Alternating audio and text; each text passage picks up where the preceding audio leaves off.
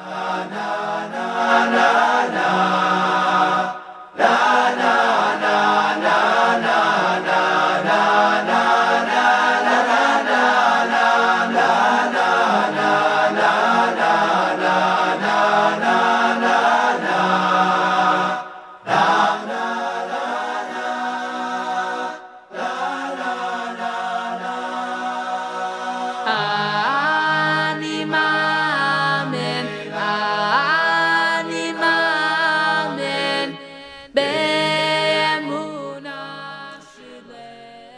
Another B'Av. Here we are again. Another year has gone by. It seems like last time we were here, that would have been the last one, right? Every year we get back together, and we're sure this is going to be the last time we speak on Daylight Today, being so hungry and so hopefully inspired and ready for, to take this year on to hopefully bring Geula. Why do we have a show right now? So, you know, so many times in life you have an opportunity to take control, to inspire, to make a difference, and we lose it. The only day even close to Tisha B'Av is Yom Kippur. And what's amazing about Yom Kippur is that Yom Kippur is situated so that the spirituality builds. In the physical world, strength wanes. You end up being strong and you scream, and then after a while, you get exhausted. You run quickly in the beginning and then you just taper off. But spirituality is the opposite it builds, it gets stronger. The strongest, most spiritual parts of days are the ends. Yom Kippur builds and builds and builds, and you get to the end of Yom Kippur, and you're at Ne'ilah. It's Raiva de Raiva. It's the moment where you're about to end Yom Kippur, and you take everything with you. That's the whole point. And then Tisha B'Av comes, and it, it starts off with a bang, and it's kinos and it's eicha and it's programs, and you wake up in the morning and there's there's kinos and there's more programs and it's chatzos and you sit up and you go from this to that, from class to class, from speech to speech, and you're moved and you're inspired, and then over the day your body gives up, and you get tired and you get exhausted. And for most of us, we end up taking Tisha B'Av and leaving in a whimper, and not in a sense of, in, in a moment of strength. This is the end of arguably the most important period of our year. Every year I read you the same Nesivos Shalom. Nesivos Shalom says, "Begimel hashavua shel bein hamitzarim." These three weeks, yesh kudsha, yesh kedusha yoser gavoa mi asher b'sholosh regalim.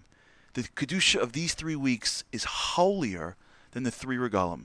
Umisha zocha, and whoever is zocha, margish begimel hashavua sa'elu, to feel in these three weeks shall shall shall yemain bein betzarim es or hagadol hatamun besoch hachoshech.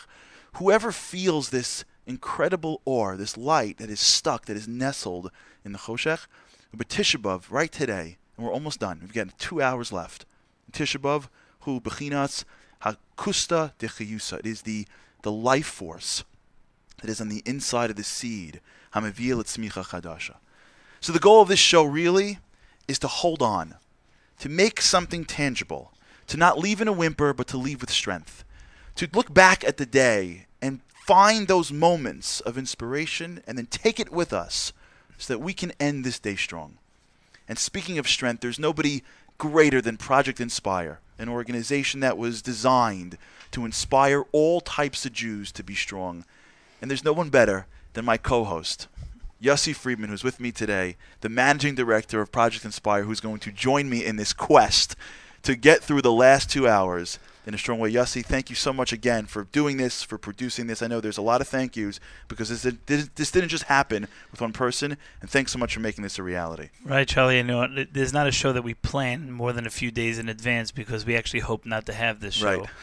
Um, my other job across from the Kotel is uh, where I'd love to be right now with the new Beis Hamikdash. But uh, we're here again, and we're in Galus.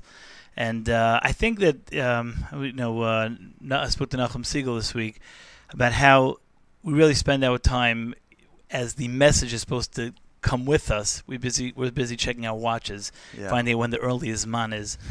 Um, and the truth is that um, yesterday I was by I was by my in-laws' house and we were sitting around before um, Shalashud this time. You know, there's that like 45 minutes or an hour where like you can't eat anymore, but you can't put your time. shoes on yet. It's the know? hardest time of year. Um, and you we, know, you're in that little zone. You want just to get started already, you know? right, it's like where are we exactly? You know, Maravis went two hours, um, and we were just contemplating around the table. It was kind of quiet, and we were singing a little bit. And you, you, you figure like we don't mourn the Beis Hamikdash because we don't really realize what life was like when the Beis Hamikdash was Yeah. around. Yeah.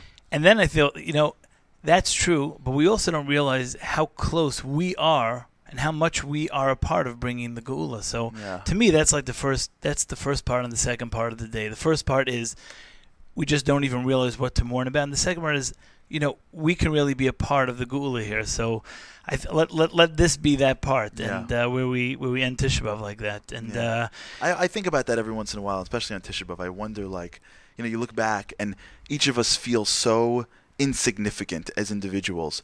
And I was saying, I was saying this today, and, I discussed to speak at Ornava.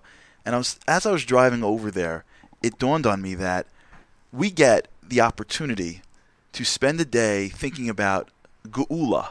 Like, who does that? Like, who has the chance? Like, everyone else is like, get, you know, making a living and this and that, and this Giants gonna win, and whatever else is going on in people's lives, and it's all nice and wonderful and cute, and it's amazing, and everyone's wonderful, and, and God bless everybody.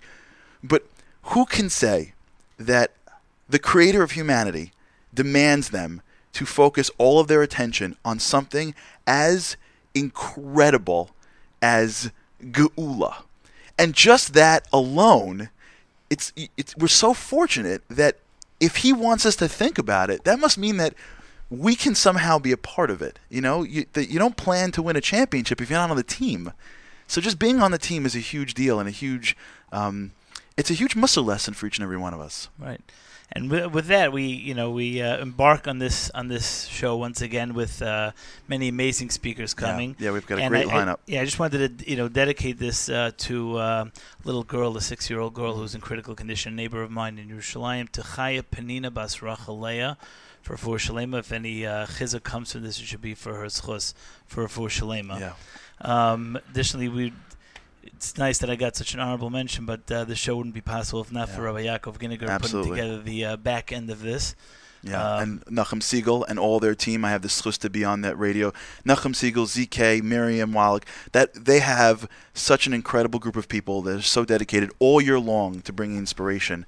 Um, and Well, I'm, we, we started really off. great. We started off in their studio. Yeah, the- yeah. cramming into the little uh, Lower East Yeah. Side. Uh, Oh, it's it's it's I I have I have this chus to be on one of their radio hosts, and it's it's an honor that I don't take lightly. And uh, I got I want to give a special shout out uh, to you know everyone's spouse who gave up their husbands today. I know my wife and your wife, and um, you know you see a lot of programs out there today. But every time you see a program, understand that there's a spouse at home, not in front of people, and getting any of that feedback and energy. Sometimes taking care of little kindlach and fasting. So a shout out to all the wives or husbands, depending on you know who's at home, uh, out there supporting their spouses who are out trying to make a difference on Tisha B'av. So a big shout out to them, and and of course, if you want to watch this, um, this webcast is being shown live on the following websites. You've got ProjectInspire.com, NachumSegal.com, Torah Anytime, Matzav, Yeshiva World News. If you didn't watch the film that Project Inspire did yet, you still can go to ProjectInspire.com and see it. And also, we're taking in emails. So if you're out there and you want to email us something, something that, that, that inspires you, something you want us to talk about, all you got to do is email um, uh, radio at projectinspire.com, radio at projectinspire.com. And we have someone checking the, the emails the entire time. And so if your email comes up, we'd love to bring up what you're thing and, uh, and begin talking about it. So talk to me a little bit about what inspired you this week um, or today, especially things that you saw, things that may have been that caught your eye that, that really is something that we can start to begin the show and talk about. you know, one of the things that uh, that I get to do on a uh, on Tisha B'av is that once the Project Inspire program is behind me, so I get to watch everybody else's programs. Right, right. And um, I was truly inspired by Rabbi Frand today on the Chafetz Chaim film. I, I got to watch that. And we're going to have a clip of that playing later on, so stick with us. We will, and um, you know, Rabbi Grossman. He we were together with him at the Project Inspire convention. Oh, Uh, what Rabbi a what a Grossman. spliss, you know, Rabbi Grossman also we have a clip for him as well coming on, so stick with us. Rabbi Grossman. I mean, what, what Oh, right. truthfully speaking, if there's a day that we're going to mention Rabbi Grossman's name, it should be on Tisha B'av when Ahavas Yisrael is the yeah, is, is the Grossman. message. I mean, I remember sitting Remember there. that Inspire? Rabbi Grossman. Rabbi Grossman spoke at Project Inspire, right? And he just told stories. He didn't. I don't. He just got up there and told story after story about going into the discotheques and going into the army bases, and he had a thousand people just like eating. Right? We, he could have spoke for five hours. He is so. Unbelievable.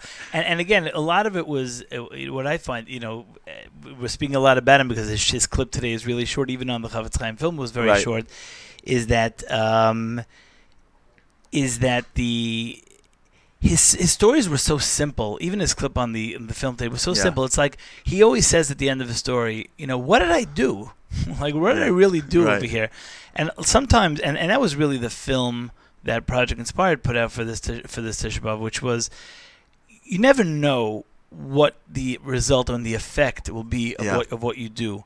Um, and when you speak to Rabbi Grossman, like like that's it. It's it's Yeah. almost like really like I, I I could do that. Yeah. You know, it's not like this like you know Yeah, and that, I think that I think sometimes when we look at life and we ask ourselves, especially out of a tissue, I think one of the challenges, and this is really what the show is all about. It's going to be about this entire radio show is about trying to get down to the action steps, right? Because sometimes you come out of a Tisha B'av and it's so big and it's so broad, and we look at it and go, "All right, that, that would be cool, that would be amazing," but like I'm not really going to make that difference.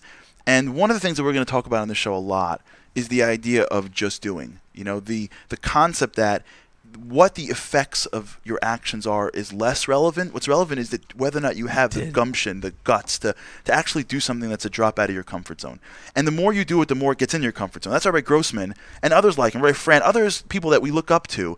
The reason why they think that we're crazy when we say, What did you do? They're like, Because this is what they've done. But they forget that when they first started doing it, they came out of that comfort zone. And then slowly that comfort zone just keeps on moving and moving and moving. And one of our challenges I know in life, and I know it- maybe even everyone listening right now to the show, is that we're able to um, go through a Tisha B'Av and and maybe run the risk of just getting back to normal. If if tonight is the bagel and and the orange juice, and then like tomorrow is like the regular Monday, it's so chaval to have fasted an entire day and suffered in the 200 degree weather. Us New Yorkers, for those that are listening in the tri-state area, had to endure the hug of of of humidity that each and every one of us walked through in the minutes that we had today. Baruch Hashem for Egan You know, I spoke to my girls. We walked home. I, took, I was walking with my girls on Shabbos, and I tried to explain to my girls that there was a time before air conditioning. They thought I was insane. Like they're like, what does that mean? Like, was there shoes? Like they had no idea. I'm like, like your grandparents or my grandparents, they lived and they had Tisha. Like we, we take this stuff for granted. Like we just forget that there was a time not not so long ago where Tisha B'av at 100 degrees was Tisha B'av at 100 degrees. Like it was just what it is. And if we go through this Tisha and we walk out like the same person, we've we've really lost it. And as we're talking today, I'd like everyone listening to really try to think about themselves. I know I'm going to be thinking about myself and asking ourselves like what's the thing that I can do that when I walk out of this Tisha B'av, I will now know that I've done it on Tisha B'av and I'm it's to I'm to hold on to it at least until Rosh Hashanah. Forget the world. The life is too long to think this way. From now to Rosh Hashanah, it's just a couple of weeks between now and Rosh Hashanah. And if we can just say in our heads, I was inspired, I heard this, I heard that, I'm to hear something on the show. I'm to have we're to have a credible we have great guests coming on. We've got we're to talk about the Project Inspire film. We've got clips from the Chafetz Chaim videos. We've got a special guest at the end. We've got a credible show. Hopefully Hashem will make it work coming your way. But don't just take the show, be inspired, hopefully use it as a way to get through the next 2 hours and then eat think along the way what you can do to add one thing. So this way, next year, if we don't have Mashiach, hopefully we'll you'll email us and say, "Hey, I did this on Tisha B'av, and I'm a different person from it." All right, I mean, and before we go to our first uh, caller, just wanted to thank Rabbi Tursky Yes, from Shlomo, yes. who, who hosted us for our second Yes. straight year over here, and his whole kahila, Yes, who made all the arrangements over here Yeah. to make it possible. it was incredible last year when he came on. I was I'm still thinking about what he said last year. Really, it's a, it's a tremendous chus that we're in his shul, and we thank him so much. We're lucky enough to have uh, Rabbi Yoni Zagatinsky, who was able to Oh, coordinate everything on our behalf, That's incredible. I good- love him. good to be back here. Did you see? Did you see Rabbi Zaktinsky in Israel? Oof. I see him with the guys in Israel. That that's a real man. All right, let's let's go to our first caller. Right, we've got our first caller here. We'd like to welcome to the show the founder and director of Project Inspire. I remember speaking to this individual when he was sitting in a desk, and this was just a dream. I don't know if he remembers that day. Um, and look at what he has. Look at what this has turned into. Just what this just goes to show to show you what it means to just do, do, do. Um, I'd like to welcome Rabbi Chaim Sampson to the show.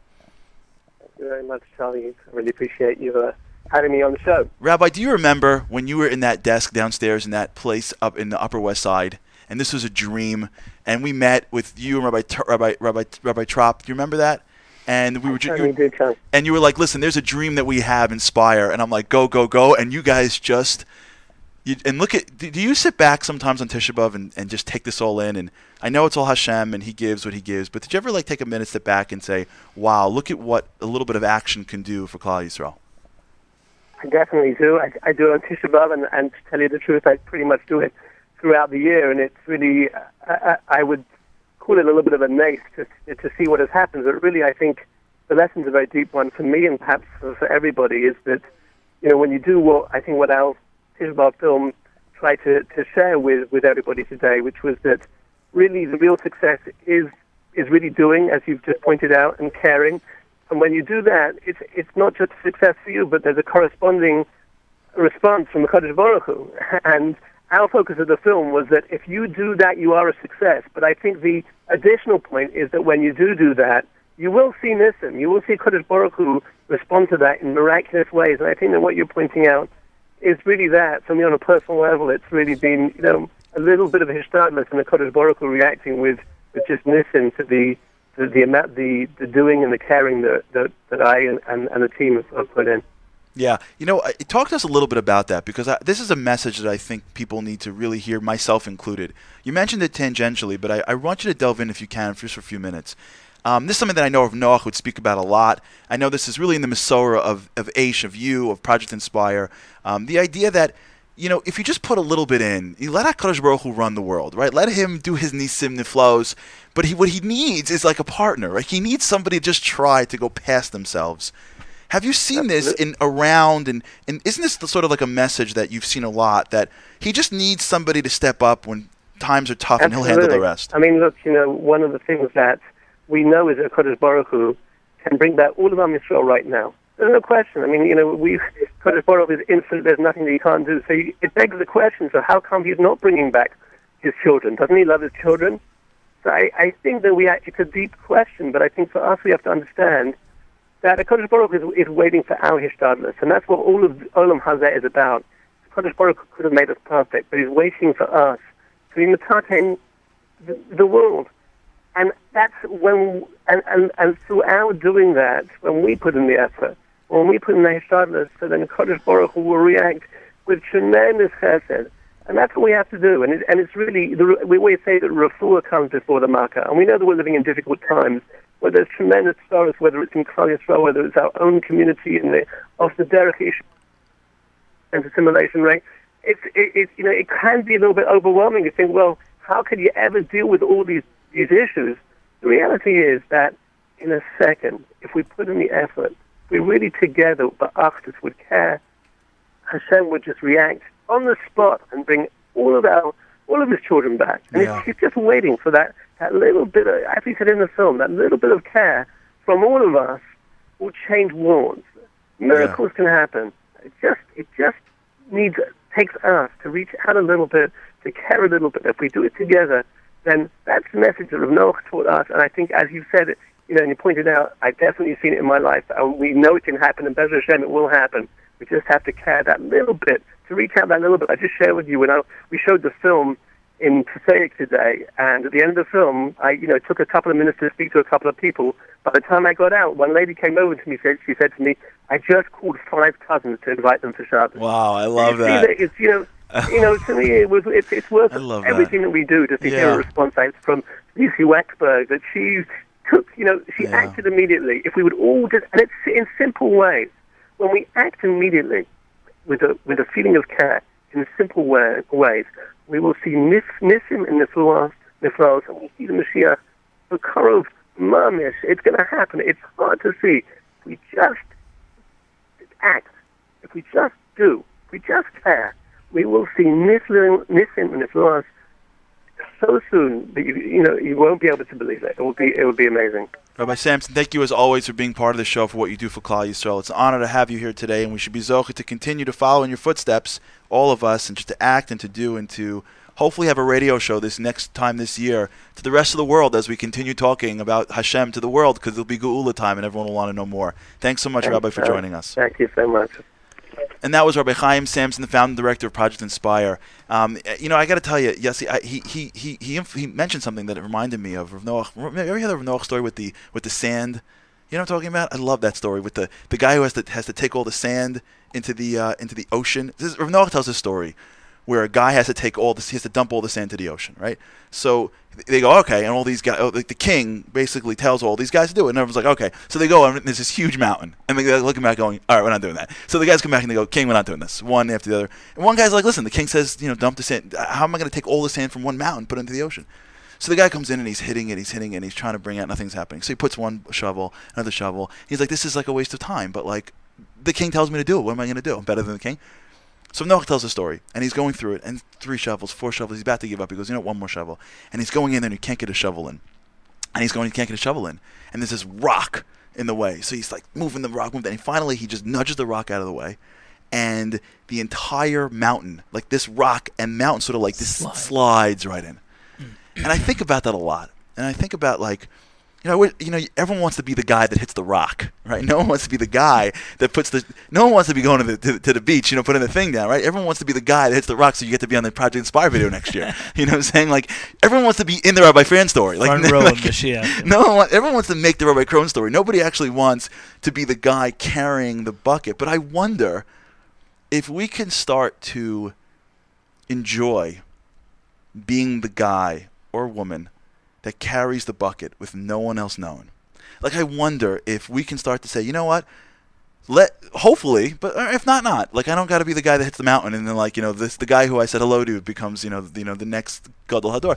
If I'm just the guy that's schlepping and trying, and all that I get out of it is that me and the king knows.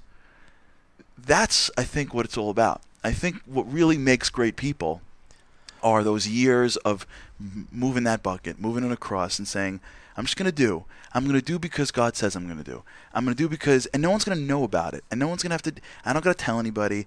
And I gotta tell you, the people that I meet in life that I respect, and people may sometimes people know them and heard of them. I find almost bar none, if they're great people, that people know only 10% of who they are like what the 10% is incredible right? But what they really know of them isn't even like a, a fraction of who they are. Do you find that?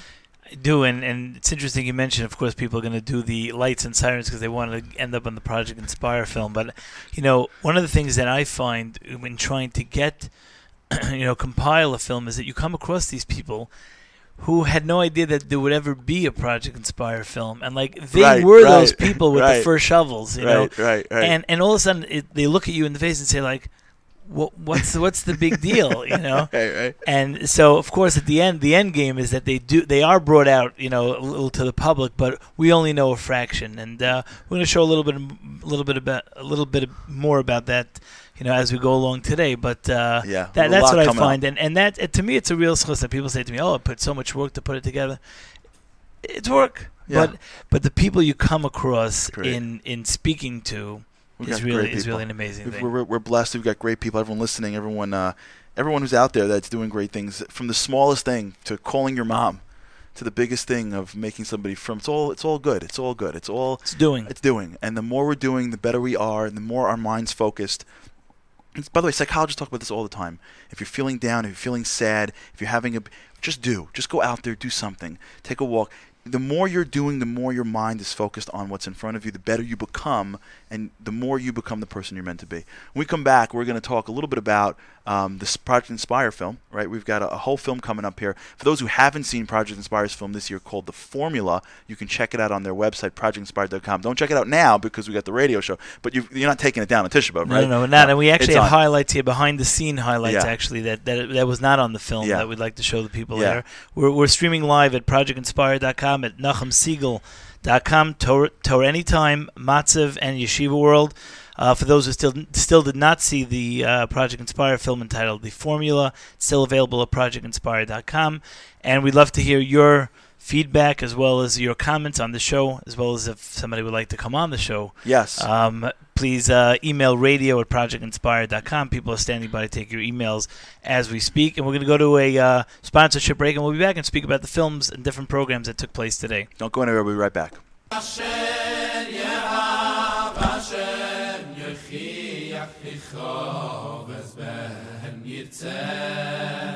besar Hashem Beni al timos Ve tuko Is besoi chachtoi Ki yes Hashem Yehav Hashem Yechi yachicho Es behem yirtzeh Ay beni beni Toirusi al tishkoch I mitzvoi sai zoi libecho השם בני אל תימו ואל תקוי וסוי חכתוי איי איי בני בני תוירוסי אל תשכח אם יצוי סי צוי ליבכו מי צר השם בני אל תימו ואל תקוי וסוי חכתוי Misar Hashem, Welcome back. Welcome back to the show. Sitting here today with uh, Yossi Friedman here. We've got the Project Inspire show on today. For those that are joining us right now, welcome to the show. It's about 6:55, uh, an hour and 40 minutes left. Uh, this is the moments that we're not supposed to be getting weaker. This is the moments where we're getting stronger. So if you're out there, this is it—the time to stand up and to take everything that you got, all yuntif, Three weeks, nine days, Shiva Sabra Tammuz, the kinos, just put it all together And an and and it's nigga, right? And yesterday, make it all happen, hold on to it, and figure out what you're gonna do. Because if you do something, you're gonna look back and go, "Wow, Tisha B'av actually meant something." Don't let the fast go to waste, so that we become the same person on Monday that we were on Friday. And we're gonna talk a little bit right now about the film. So those of you who have not seen the film, you can go on ProjectInspire.com and check it out there. But basically, the film today, uh, this today's Project Inspire film, tell me if I'm getting this correct, was a film speaking about the formula. And the secret, if I can get to the end, is that there is no formula, right? The formulas do something, right? And the cheshbainis that we all have, and all of us have this, by the way. The cheshbain, if I do this, what's going to happen? And I'm not going to do this, and I can't do it on this day. All of the like this stuff, the mashing our heads, is just the Yitzhar being like, hey, listen, don't do anything. Just think it through. You're exhausted now. Better, you- better not to do. better not to do right it's smarter not to do Right. so and and there was one piece there was one piece that really got me and it was that first piece that, that blew me away and i want to sort of share with you for those who haven't seen the film let me just take a minute to tell you what this is about so this what yossi is going to speak about actually makes sense the first story of the film was the story of a guy who his name was Shmuel Weasel, right? He's from Lakewood, New Jersey, and he was sitting at a Sheva with another individual, and that other individual wasn't a frum guy. He was from California. He's a Jewish guy. His father is Christian. His mother is Jewish, and they're sitting at the Sheva Brachas, and he wants to do something. So he offers him to go with him to Beis Medrash Govoha, right? BMG, which in the in the context of like a kiruv professional strategy, that wouldn't be in the number, you know, hundred of what you would do for a guy that you meet on the first time that isn't frum and Shevrach is to take them to BMG, but he does, and he takes them there, and he, the guy just sees it, and then over the course of the next few weeks, months, they stay in touch. He gets his number, and over the course of time, he creates a relationship. And this individual, whose name is Um, David Welch. David Welsh, Welch. Welch is a frum guy family lives in Passaic, New Jersey. And the idea of this story, which is incredible, is if he would have like sat around and been like, "Well, I should have, I should," it, nothing would have happened. And here he was. He did what he thought was correct to take him to where he was inspired, and that move made a huge difference in his life to the point in which he was able to makarve somebody. And Right. uh, to me, Yossi, I got to tell you, as the, I tell you what's going on in my head when he said. I'm taking him to BMG. I'm screaming at the screen. No, no, no, no, no, no, no, no, no, no, don't do that. Don't do that. No, no, you can get to BMG. Work your way to BMG. Like, don't just. And he did it. And I'm like, this is not going to end well. And it does. It ends great. Like, it just shows to show you. Yeah, it, it's it's more than that. You know, you, you're sitting with a guy, Shmuel Weasel. He says on camera on the film, he's never reached out to anyone before. Right. He's never. It's not like this. You know, he decided this was the technique that he was going to use this time. He's never done it before. He's sitting at a show, but one thing he does know is that this is his shot. This is his shot. The guy's going to go home back to wherever Eureka, California. He's never going to see him again. Right. And he knows he has to do something. It wasn't even a question like you know you speak to Shmuel, you see in the film, you speak to him. It's it didn't have a plan. He didn't have a plan. He did what he felt was was right, and of course it was you know he kept up with him afterwards and the family, and he got close to people in the community and stuff. But the truth of the matter is, it's it, his is not a formula. His is just the fact that he actually did. Um, but was I just want to you know bring you into a part over here is that I'm sitting you know we we. Um, we had Rav Hillel David speak on the film, and we Mhm. went to his shul. Rav Hillel David is a Incredible. tremendous person who he knows life. Yeah, you know, it's yeah. it's not like you're he, he knows people, he knows life, and he um he's speaking. He tell, tells a story on the film, and I'm sitting there. I'm going to play this clip for you, Okay. but but I'm sitting there while he's saying this story, and I said he doesn't even know what the real meaning behind this story is because he hadn't seen the stories that we'd filmed. We just told him about it. This just inspired him to say the story out of. Totally. He said the story out of the blue, and what hit me then is that I had to put something together for this. Um, for this show, Okay, based on I'm what excited. I, based on so I'm going to take you to the, All right, let's the play the clip. David clip of uh, where he tells You're the getting the behind the scenes for those that are listening right now. Welcome to the show. This is great. Let's play the clip. somebody was being makar of a yid, yid from Russia. And in conversation, after a while, it came out that his great grandfather was the Vilna Gaon, but the leader of Lithuanian Jewry, the Vilna Gaon, who was mamish like a Rishon, the Vilna Gaon, he, he was the greatest of the great. And his great grandson was irreligious. And he said, Imagine a person is learning his whole life. He learns Gemaras, he learns whatever he's learning. And he learns together with the Vilna Gaon's, Beurim and Perushim, if it's on Shas, if it's on Shulchan Aruch, if it's on the Zohar HaKadosh. And he has a difficulty. And he's going to come up. I can't wait until after 120.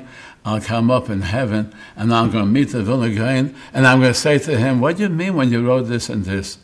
And he'll say, Oh, before we talk and learn, let me ask you a question. You know, my great grandson lived next door to you. What did you do for him to bring him closer to, to bring him closer to Hashem? What will you answer? Ach and vey. You want to talk learning with the Vilna Gaon. You didn't do anything for his grandson who lived next door to you. A very sobering thought. That's amazing. Now, the, the reason, the reason, I mean, it's a very powerful story, and it's a p- powerful thought. But I'm sitting there saying that Rav Hillel David does not know that David Welch, who this fellow Shmuel Weasel from Lakewood was Makar through taking him to BMG and then learning with him, etc., is a grandson of the Vilna Gaon. Oh my gosh. And this came up in the story in the story in our interview, and he doesn't even know that this is is not the same So story he's he's, saying the talking story about. Stam. And he's saying the story Stam, and me- meanwhile, this individual is actually the great grandson. That's right. That's right. And he doesn't even know. I'm going to show you this clip, Charlie. Okay, Let me see. Let's let's see it. when Shimon Russell's mentioned that his great grandfather is the Vilna Gaon, so everybody around were very amazed, like wow. So David saw that, and I think that that was the effect that he had from it. Was here we have these great rabbis sitting there, and they're all amazed by the Vilna Gaon being a grandfather. I was at the Sheva Brachos, and they told me that I descended from the Vilna Gaon. They used to say, I didn't even know for quite a while, they used to say, you're the einikel of the Gra. It's like, and everyone, people would introduce me as that, and people would sort of have this uh, look of being very impressed. Einikel of the Gra. We already had had this family tree that just came straight down from the Vilna Gaon. It wasn't a whole tree; it was just the direct line. And my my mother had told me this, and I sort of have a vague idea that there was this great rabbi, but I didn't have a idea of who he was like I do now. Right. Does that mean something to you? Um, I do like to think that I'm doing the right thing, and I have a hush of ancestor that maybe his influence has helped me. hmm You realize that, but according to some, he is considered to be the, the greatest rabbi in the last uh, 800 years. I do realize that. I, so yes, they've many people have told me I'm descended from the Gra, and it's impressive, and it's a very big thing in Lakewood, and um, I mean, in all over the world. will come a day, we'll come up to Shemayim, and I'll have the Vilna Gaon telling me, thank you for bringing my grandchild home. It's like, that's... But then I told him, you know something? Hashem is going to tell me, thank you for bringing my children home. Oh my gosh, that is incredible. So here he is, like out of the blue, he tells the oh, story, and here this fellow this, was never loving Makar of anyone else and anyone before. And he, You Makar know? the uh, villain. he, he he's re- he reaches for the. I mean, listen, and, and I think the point at the end was so powerful, which is, it is so impressive that the person that he was Makarev was the ancestor, was the was the descendant of the Vilna Gaon. And I love the way he said, it. it's like, people are very impressed by that. You know what I'm saying? Lakewood and other places. cool. It's cool. I mean, like, that my grandfather is the Vilna Gaon. But I, I think that what, what he said afterwards, what Shmuel had said afterwards is really the point, which is like, the Vilna Gaon's incredible, but Hashem's even more incredible, right? Like, Hashem is a little bit more, I mean, the Vilna Gaon's incredible, but the Ribono Shel Olam is, is up there as well as being, uh, you know, the most incredible, and these are his kids. I think that that really sends a message home um, in terms of what who who we're dealing with. Right. Every Yeah. Jew, Right. every Jew that we're talking to is like, you know, it's very powerful. The way he said that before, um, I'm going to get up to Shemayim. As he's saying it, I'm picturing him getting up to Shemayim, and the gra like coming out of probably the ohel that he's learning in, and like welcoming him and saying, "Thanks, like I appreciate it." That's incredible what Kiruv does and what Kiruv can do for, for for for the world. Yeah, and, and I hope to get uh, Shmuel on here in a moment. But yeah, that'd be great. people ask me right away, like you know, when I told them I have this clip, that why wasn't this in the film? In a way, it's I feel like then people are going to go looking for the trees, you know, and finding the you know the descendants of the big ones in order to make film. But here, this was like you know a pure like a move that he made because he felt it was the right thing to do with no experience before. But Yeah. but I think that his message was well taken. There is a point, and with this, I, I'd like to, to welcome Shmuel onto the onto the show. oh wow. Shmuel mentions in the film, for those who have already seen it, um, that he's holding, um, that he's holding David's son. and he's a sandik at his Yeah, wrist, I saw that. and he, and he's saying to himself like, "Wow, wow, like look how it passes on, you know, generation to generation." We have on the phone with us um, Shmuel Weasel, who's uh, I believe is in the car. But uh, Shmuel, um, thank you for joining us today on Tisha B'av. Okay, I'm here. I'm actually, I made it back to Lakewood. Baruch Hashem, safe. Welcome to the show, Shmuel. It's great to have you on. Yes. Thank you. So, how did it feel that uh, your story was uh, everyone's inspiration this this Tisha B'av? Well, um, it is amazing. I've already gotten some phone calls and messages of people who have been uh, blown away by the story. Um, to me, it's uh, it's already, um, so to say, an old story, but uh, nevertheless, as I'm hearing all these things and uh, what you what you're talking about, it's reliving the uh, excitement, and uh, it's it's amazing. So, what was it like? You know, lots of people are involved in Kiruv, and lots of people are, like I was saying earlier, are schlepping the, the, the buckets, right? They're trying, they're trying, and sometimes you see peiros, sometimes you don't. And then every once in a while, the Aibishter gives you this gift that he's giving you, which is the peiros. Right? You really, you worked hard, and you did something that was incredible. And I was telling to Yossi earlier, I don't know if you had a chance to hear this. The idea of bringing him to BMG first is just like you just blew up every Kiruv strategy playbook. So just letting you know that the game has changed now because of you, and whatever everyone thinks is the way to go is not the way to go. So you just changed the game and you brought him to BMG, and and I know how hard it must have been. You know, when you when you do a video, you sort of probably cut through a lot of the time and attention that you put into him, and and the times you made phone calls, and I'm sure you stood by that phone in the beginning and you're like, should I call? Should I not call? Should I call? Should I not call? And you called anyways. Um, but what does it feel like now that you know you're able to look at somebody who's from and who's got from kids, and what does that what does that feel like? What's that? What is that feeling? Can you describe it for us? Um, for for what you're the peiros that you're enjoying right now. Uh, it's very hard to describe feelings, but uh, it's it's it's amazing. Like I said, I have said on the video, so it's it's more than money in the bank. You you, you just it's just continuous. Uh, you know, Div- dividends. David, Yeah. who who are, who are from Mirz Hashem. He has two beautiful children, and he's living in a in a Yiddish community. And uh, you know, Shem Torah Mitzvahs. I think he made a siyam on Mesechtes Makkos, I believe. Um, you know, it's just it's just unbelievable. Yeah, yeah. And when you were holding, if you can share us that moment, there's a, there's a picture that I saw on the film today, of you holding the baby at you were the sandik of his son's bris. So I mean, if you can share, I know the feelings are hard, but it, it, it inspires us to hear this. At least inspires me. When you were holding that that baby boy as a sandik, knowing that you're holding the einikel of the Vilna Gaon, you're literally holding the great great grandson of the Vilna Gaon. Um, What was that like? It, what was that bris like for you? Well, it was it was a overwhelming experience. It was a, a mix of a lot of emotions. A, it's it's my we became very close. He became he's like part of the family. It's not somebody who I speak to once every few weeks.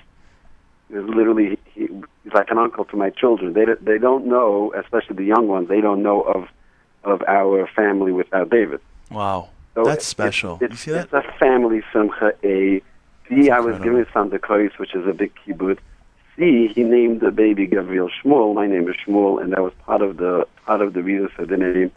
So everything together was very was very uh, very emotional. Wow. You're saying that he, one of the names was was in honor of you.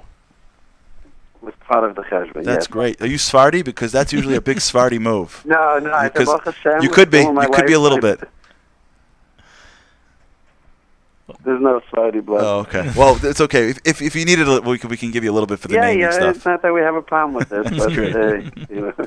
But really, it's something special. And what you mentioned there, and I'm going to turn to you. I What I really want to bring out to the crowd here, and anyone's listening to the story, is the, the nuance you just mentioned. You said it almost tangentially, but people don't appreciate this. Is he's part of the family, right? It wasn't that you just said hello to him, took him to BMG, and said, you know, good luck. I hope that you become, you know, close to Hakadosh Baruch Hu. You spent hours, hours that we can't even count here, of time investing into another human being. And I think, and he said this on the film too, if I believe. People I and I'm getting some of these great emails here as to what do we do and how do we do it and that's the right emails to be getting so please send them in. And I think what he, what what he said about you on the film and I think there's something important that maybe you can talk to for a minute is the idea that there is no right or wrong. It's the it's being real right? You just be real. Have a relationship. Be a human being. And when you're real with another human being that sort of realness comes across and you were real when you said I want to take you to BMG, and you were real by bringing him into your family, and you were real by calling him when you didn't need to. How important it is is it for a human for anybody that's listening to the show today that's saying, "Listen, I'm not good at this. I can't. I don't know what the answer is, but I'm a I'm a, I'm a regular person, and I can be real with people around me." How important is it for them to realize that just themselves is the greatest kiruv tool around? Well, that's exactly who who I was in this whole story. I still am. I have no experience at all. As I said in the film, I I grew up in Borough Park around Hasidic families, Hasidic people, and then you know in yeshivas and yeshivish background. I uh, I teach in yeshiva, so I have no. I, I don't associate at all with with unaffiliated yidden. That's not my. Uh, I'm not exposed at all, and this just was in my face. Hashem sent it right to me, and I Yeah. I did what I felt at the time was the right thing to do, and Baruch Hashem, as we see it, uh, it just worked Amazing. with Amazing. Siyata D'Shmaya. That's right. You know, uh, uh, Shmuel, the the uh, obviously the point of the film and, and was brought out so strongly in, in our interview together in Lakewood is that um, you, you said that you didn't have a plan, but you knew this was your window of opportunity. You had an interested fellow sitting there with you at a Sheva Brachos, and you knew this was your time, and you had that window, and you did something about it. And I think that while like I mentioned before, like viewers might be looking at this and saying, "Wow, look at this guy. He was, you know, he spent all this time and he brought the guy into his family, and it was the Vilna Gaon's grandson." It's like, wow, when am I going to find the lottery pick like this? But I think the point is that he had this opportunity and he acted on it. This goes back to your Shmuel Weasel, in my mind, took the first shovel of sand. Right. He didn't wait for the rock to slide into. Right. He took the first shovel and Right. he let he let the rest play out. And Yeah. I think that uh, Shmuel. So, firstly, I want to thank you and your wife for hospitality and hosting us in uh, in filming and your family and the entire community uh, mixing up their swimming schedule in order to accommodate us. But uh, thank you and thank you for being part of this. Thank you. It's a tremendous success, and I hope it has an effect and people can become inspired and also take steps in bringing other Yidden back to Hashem. Amen. Okay. Uh, thank you so much, uh, Shmuel, for, for, for joining us. And I, I got to tell you that that's it's an inspiring concept. You hear this from other people, and for those that are out there that are listening, I know that we've got people that are emailing in and asking, so what can I do? What kind of? Um, I'm just looking right now. If you're emailing us, we're seeing it. I'm seeing it on the screen right now. If you're looking, if you see me look at a screen, it's your emails that we're getting. Um, you can continue emailing us at radio at projectinspire.com. And uh, thank the people that have been emailing us. We got a great quote from Lior from Passaic. Um, small people, listen to this. Small people do big things once in a while. Big people do small things all the time. That's really the. That's really the Vart. Thank you, Lior from Passaic, and we're getting some other great ones that I'm gonna we're gonna address throughout the show about some of the tools that people need to get more active and more involved in Kiruv if you want that, if that's what, what you're looking for, and everybody really should. And I think what Shmuel has shown us is that the tool is really yourself Right. and what you love and what you are connected to. I think that's really the point. That every one of us has things that we like and that we're connected to. Some people love their Shabbos tables. Right. Some people love thinking and learning. Some people love, you know, their yeshiva. Some people love, you know, every part of who they are. Find the thing that you love about your own Yiddishkeit and Share it. and share it. Yeah, you know, and I think I would say first bring it out.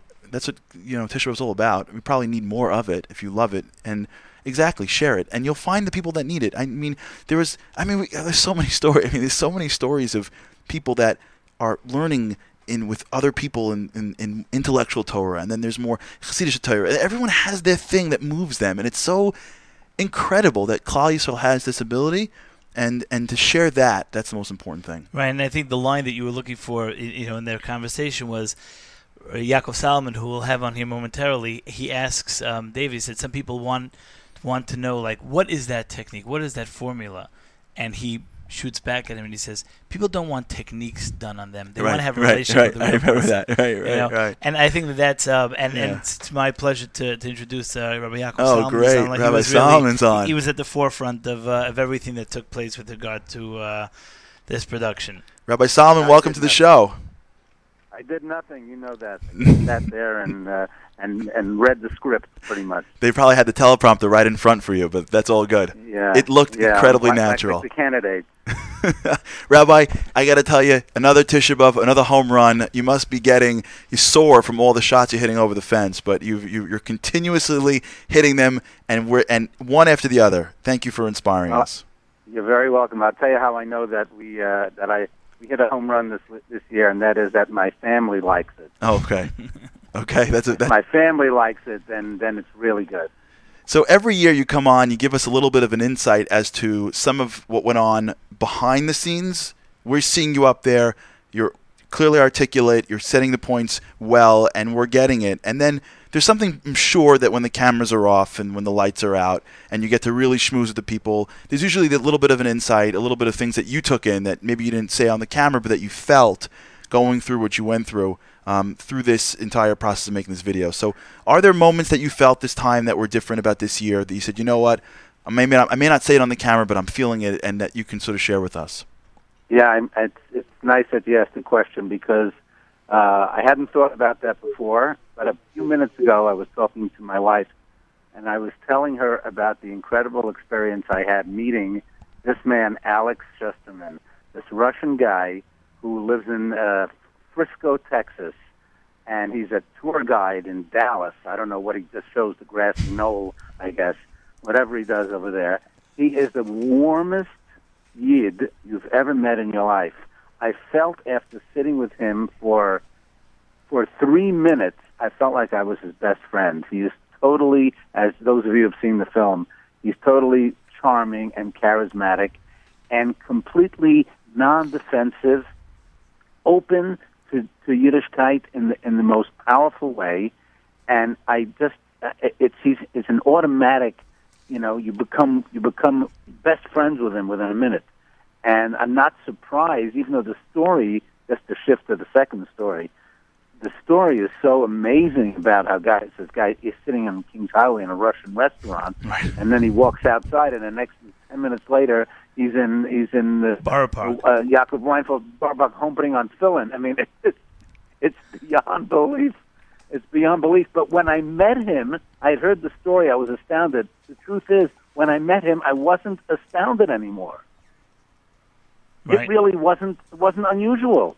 I could just see it happening. He's so open and so friendly and so charming that you know he said, "Sure, I've been waiting all my life to put on tefillin. Let's go." He goes into a car of a stranger, and ten minutes later, he's in Boro Park putting on tefillin. And ten minutes after that, he's at the Mincha Mara factory on 18th Avenue. Oh my gosh. Some people just need But a I- little bit to get turned on. fascinating thing for me was that I was no longer Yossi. I don't know. Yeah. I don't think I even shared that with you. I, I wasn't even surprised after that. It's a, it's, a, it's a, only a surprising story until you get to meet him. Once Right. you get to meet him, you say, "Of course."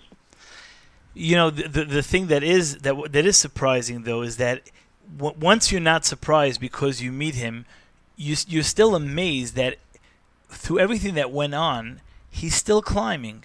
He's still climbing. Here's a guy who wants to be connected to Hashem and His mitzvahs more than any other non-Shomer Shabbos person that you've met. I mean, Right. it's just amazing. The Right. guy is just like thirsty beyond belief, and yet people who get discouraged because people didn't climb to wherever they think they're supposed to be can get really discouraged. And yet here's a guy so excited and he's climbing, and yet it's Yeah. taken all this time.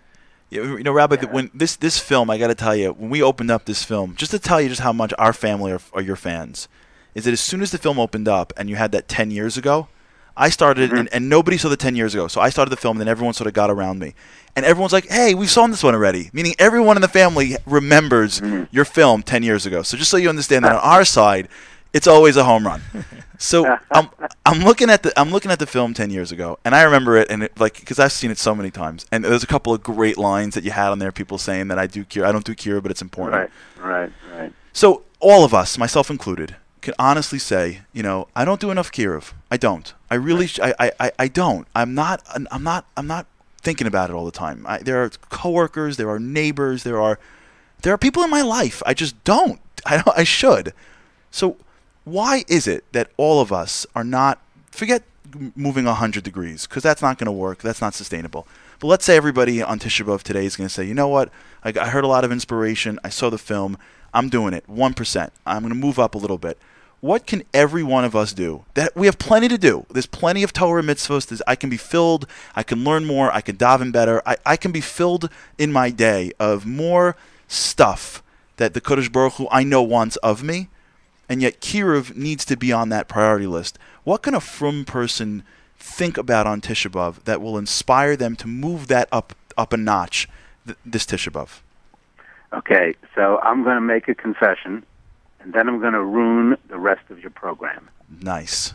We, uh, Are you ready? can you wait till 8:30 so we can go tomorrow? Are you ready for that? we are ready. confession is is that hey, I don't do enough Kiruv either. That's right, the big shot on the films and everything. I don't do enough Kiruv either. You think I sit around all day and just thinking about everybody else and what can I do? Because that's the way people are, you know. Very, very few of us, maybe Rabbi Grossman, very few of us are really sitting around going into discos and, and thinking about what we can do for the next guy. I mean, and, and, and, and don't don't feel guilty that because all of us can do more. Every single one of us. That's the confession. And here's the ruining of the program. Because I don't know what you I heard you mention before that you're going to do something with Rabbi Frand. Mm-hmm. But I'm going to answer your question with something that I heard from Rabbi Frand today. He's a, he's a tremendous person, as you, as you know. He doesn't need my endorsement. So, but he said obviously that the way that you can get into this is very simply, not so simple to do, but simple in theory, is that the less you think about yourself, the more you're going to think about somebody hmm. else. Isn't true? And that's what Reb Chaim Volozhiner said, hmm. that Lola Atzma Nivra, you were not created for yourself. And to most of us, that is a tremendous chiddush. Most of us are saying, what? We're not created for ourselves? That's right. We're not. We're created for other people. Ki zeh kol ha'adam. That's what Reb Chaim the great Rebbe, said. Ki zeh kol ha'adam. That's all of us. That's what we are. We are here. You, you, you, Charlie Harary, you, Yossi Friedman, Yaakov Sa, everybody. You were created for others. That's the purpose. That's why you were brought in this world for others. It's very And true. and that and that's becoming increasingly more difficult because as you know with the me generation and the cell phones and the and all the garbage that's going on the instagrams and the selfies it's all about self self self self self so it's harder than ever to get out of that rut and start thinking about everybody else i think that when you think about tshuva and i hate to bring up elul but it's coming not too far away when you think about tshuva we've got to move somewhat from the Ben Adam Lamakim to Ben Adam Lachavera. And all of us are into the Benadon Lamakum, I think. How do I daven better, and how do I learn better, and how do I get up in the morning? We have to think about what can I do better Benadon Lechavero? What can we do better mm-hmm. just between me and somebody else? It's, it's a shift. We still need that shift. It's tough, but that's the secret. Get out of yourself, and you'll move to others. Rabbi, Rabbi, thank you so much for that. And as always, thank you for your constant inspiration. Another great video, and we continue to see and, and be inspired by you. May you continue to inspire us, and may, to your point, may we really today. I mean, this is, I, I, I, I couldn't agree more. I really couldn't. I think you just hit it on the nail. Um, I think if every one of us can just sort of, for one minute, just for one degree, think of somebody besides ourselves, whether it, it'll it'll translate into becoming the person that we're meant to be, and that's that's what tshuva is all about, right? It's getting to the true us. That's it. Thank and you, in Rabbi. the spirit of doing that, I was thinking of someone else. Want to give a, a special thanks to Guy Orman and the, Yes. the whole crew Good and move. Dave Mekadansky, the guys who put out and and, Yes. and my the fabulous editor, all the people who made the film so great. Yeah. That they, you know, they don't get enough credit. And of course, Yossi Friedman sitting right next to you. That's right. That That's nice right. blue tie. That's right. Beautiful, right? Doesn't he look amazing? Doesn't look very amazing? quiet about it, but he is the and Danielle has and the, and the whole crew. He, these are the people. I get the ink, you know. I'm like the, the Johnny Carson out there, but the writers are writing my material. That's right. So I may That's look like I'm getting some some. Uh, I'm I'm doing something special. I'm not. Everybody else. Do they give you the big trailer Charlie. you get to hang out in in, in between shoots? Yeah, no, it's called a 95 degree house. right, right. oh my gosh. Okay. A lot of heat. He knows Yeah, what that yeah. was. Thank you, Rabbi. It's always that, it's always an honor to have you on and, and have an easy easy end of the fast. And I know that your words will go a long way here for us. Okay. Thanks for having me. Thank you. Okay, I mean, it's amazing because, you know, of course, he doesn't take any credit, but just his Oh, he's able incredible. to. Yeah, I oh, he's incredible. I mean, Rabbi everyone- everyone's- Salomon's a legend. Are you kidding me? He's the, he's a natural. He's a natural. He's a legend. You're forgetting that we sit down next to these people, you know, and they, they've never been on a camera before, and like in Oh. two seconds they're all, uh, you know, He looks in the camera. He, I, he's looking at this. He's looking at the camera, going, "He's talking to me." He has he knows he's talking to me, and everyone feels that way. But I think before we move on to the to the sponsor video, which we're going to right now, I think this is one of those moments where each and every one of us needs to sort of like take and digest a bit of inspiration that Rabbi Salomon just gave us, which is the root of why we're not who we should be, and why we're not more is because we are, and to whatever degree we don't feel like we're more, it's because we're about ourselves. That's really what it comes down to. It's not that we're not smart enough or we're not creative enough or we don't have the answers. It's that inside us there's still the protection of us. We our comfort zone is basically saying like don't don't be vulnerable. Like protect yourself, right? Like when we're little, we don't have these problems. And we get older, and like we go from being like on fire to being too cool. Too cool means let me protect myself Right. because I, my image is up in the air, and I'm not really sure who I am. And this is really a challenge. Uh, That's why Kiruv, by the way, is harder than sometimes in like learning. I'm not saying it's better or worse. I'm saying what makes it harder for people is that it, it has to do with people up outside myself, right? I gotta like go out. There's so much on the line. Yeah, it, there's, there's, there's my image and my reputation and my being vulnerable, and I hate saying things, and uh, Uh, it's like it's hard. And maybe that's what this is all about, really. It's about living a life where you start to embrace the difficult and know that the difficult is what's going to take you to who you are. And to my friend, I know we have a clip from my friend coming up later in the show. He's going to speak about this. Rav Grossman, I mean, is is, is, is, is is the is the you know exemplar of this. But I think the lesson that we can take away before we go to the break is think about our lives and what we've done and ask ourselves at what point am I not more? And I would bet you that that the bridge between where you are and where you want to be, that inspiration you felt today, is usually held back by whether or not we're willing to go past ourselves. To Rabbi Salomon's point, I think that's that's that's a great that's a great lesson. So we're gonna go we're gonna go to a break right now. We're gonna cut to a break. We're gonna be back, and when we come back, we're gonna hear from Rabbi Steve Burg, the CEO of Aish HaTorah. We've got a lot more coming up on the show. Um, we've got Rabbi Grossman clips, Rabbi Frand clips. Well- we're gonna read some of the emails you're sending out to us. There's a whole show still left. Um, A whole fast still left. a whole fast still left. Exactly. And with This- that, with that, let's take a break for our uh, vid- for our sponsors. we'll be right back. ירב השם יוכיח לכובס בהם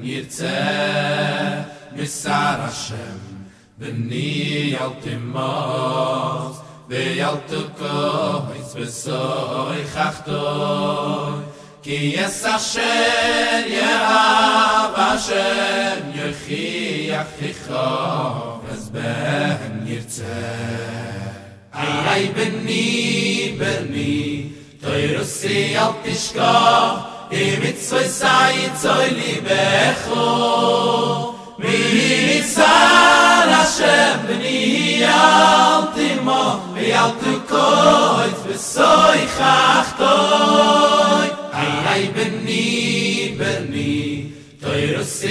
תשכח, אם מצווה סי צוי לי בכו. מי ניסן השם בני אל תימו, ואל תקוץ בסוי חכתו. מי שר השם And welcome back to the show. Uh, for those that are joining us right now, thank you so much. This is Project Inspire doing its radio show on Tisha B'Av. Thanks so much for joining us. You can listen to this show on ProjectInspire.com, NachumSegal.com, TorahAnytime.com, Matzav, and Yeshiva World. If you haven't seen the, for- the film yet, you can go to the website and check it out, the formula. And if you want to email us, we're getting emails. We're going to read emails in a couple of minutes. We're at radio at projectinspire.com. Now it's time for our next guest. We've got an incredible guest on, the phone right now, a person that I know for years. Speaking about someone coming out of your comfort zone, Rabbi Burg, I know for uh, uh, at least 15 years, somebody who has really reached out to me. I'll tell you a story in a second. I Rabbi Burg's on the line about how I was totally out of my comfort zone the first time I was ever in a room, and he sort of reached out to me. But someone who is really has a, a, a career, I know this personally, that his whole life is a life of what can he do for Klal Yisrael. He's, he's got a career coming out of the me into the we. And so um, he's on the line right now, and I'd like to welcome to the show by Stephen Burg. Thank you, Charlie. It's, a, it's supposed to be here with you. It's a schus to, to have you on, and it's another Tisha B'Av. And every time the Tisha B'Av comes in, I think about your son's bris. You remember you had you made a bris on Tisha B'Av. Do you remember that? I remember that. Well, one, one, one son had a bris on Tisha B'Av, and one son was born on Tisha B'Av two years. ago. It's amazing. every every Tisha B'Av, there's usually some good news coming out of the Burg the Burg family. So Rabbi Burg, I'm sitting here with Yossi, and we're having a conversation, and we're hearing such great feedback about the idea of doing. That sometimes in the world of Kiruv, people are cheshbening too much. They're they're holding themselves back, and at the end of the day, who knows what's going to make that difference? Be real, and the power and the value of action. From your experience, someone who's been around both, I know you've been in NCSY for so many years, and you've been in so many pockets of the Jewish community, and now you're in Aish. You've lived and breathed Kiruv longer than most people that I know. What what do you say about this idea of um, people that really don't have a cheshbon, don't have a plan, but have the that that guts to go out and, and do something in in in the direction of reaching out to somebody else and that and its impact. I think many people uh, overthink it. It's always been my experience that people are so terrified of being asked a question that they may not have an answer to. Uh, and, and, you know, it's almost like this paralysis that overcomes people. You know, I was talking to a, Rosh, a certain Rosh Kola from Sharim who uh, got his start. He was a public school kid. And uh, I was talking to him about how, you know, he got involved in learning Torah, et cetera. And he said it all started with a Hasidic Yid who gave him a bowl of cholent. He, uh, he went to someone's bar mitzvah. It was a shtibel and he walked in, and at the end, uh, they gave him a bowl of cholent. He really liked it. He came back the next week to cholent, and he kept coming back to cholent. And eventually, he found out there were shiurim at the shul, et cetera, et cetera. But he said everything, I mean, he, he's just a tremendous Talmud Chacham and a, a tremendous tzaddik, but everything went back to that bowl of cholent. And, I think that, that so much a part of Kiruv and reaching out is just opening up your heart and being nice to people, being kind to people, showing them love. And that, I would say, um, really anyone on the street is, is able to do that. And, and to start overthinking it is just a mistake. It's really about you know loving someone else. You see this all the time. I know. Um, at NCSY we were together, and you see a lot of times people that are young. They don't know what they're doing. They're in college, but that that exuberance, like you mentioned, that realness of reaching out to somebody else really makes that difference. Now in Aish, you're seeing, I'm sure, hundreds of people coming through your building, all the programs you guys are offering right now.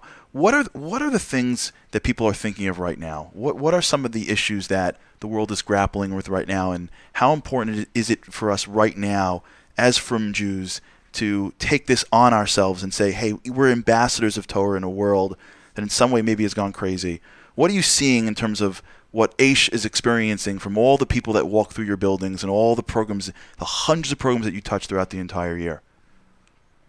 I think you know. I think Aish at its core, you know, uh, Rav Noach Weinberg that uh, created Aish HaTorah. It was always about Torah's time. It was always about giving people relevant Torah and showing them how it could be relevant to their lives.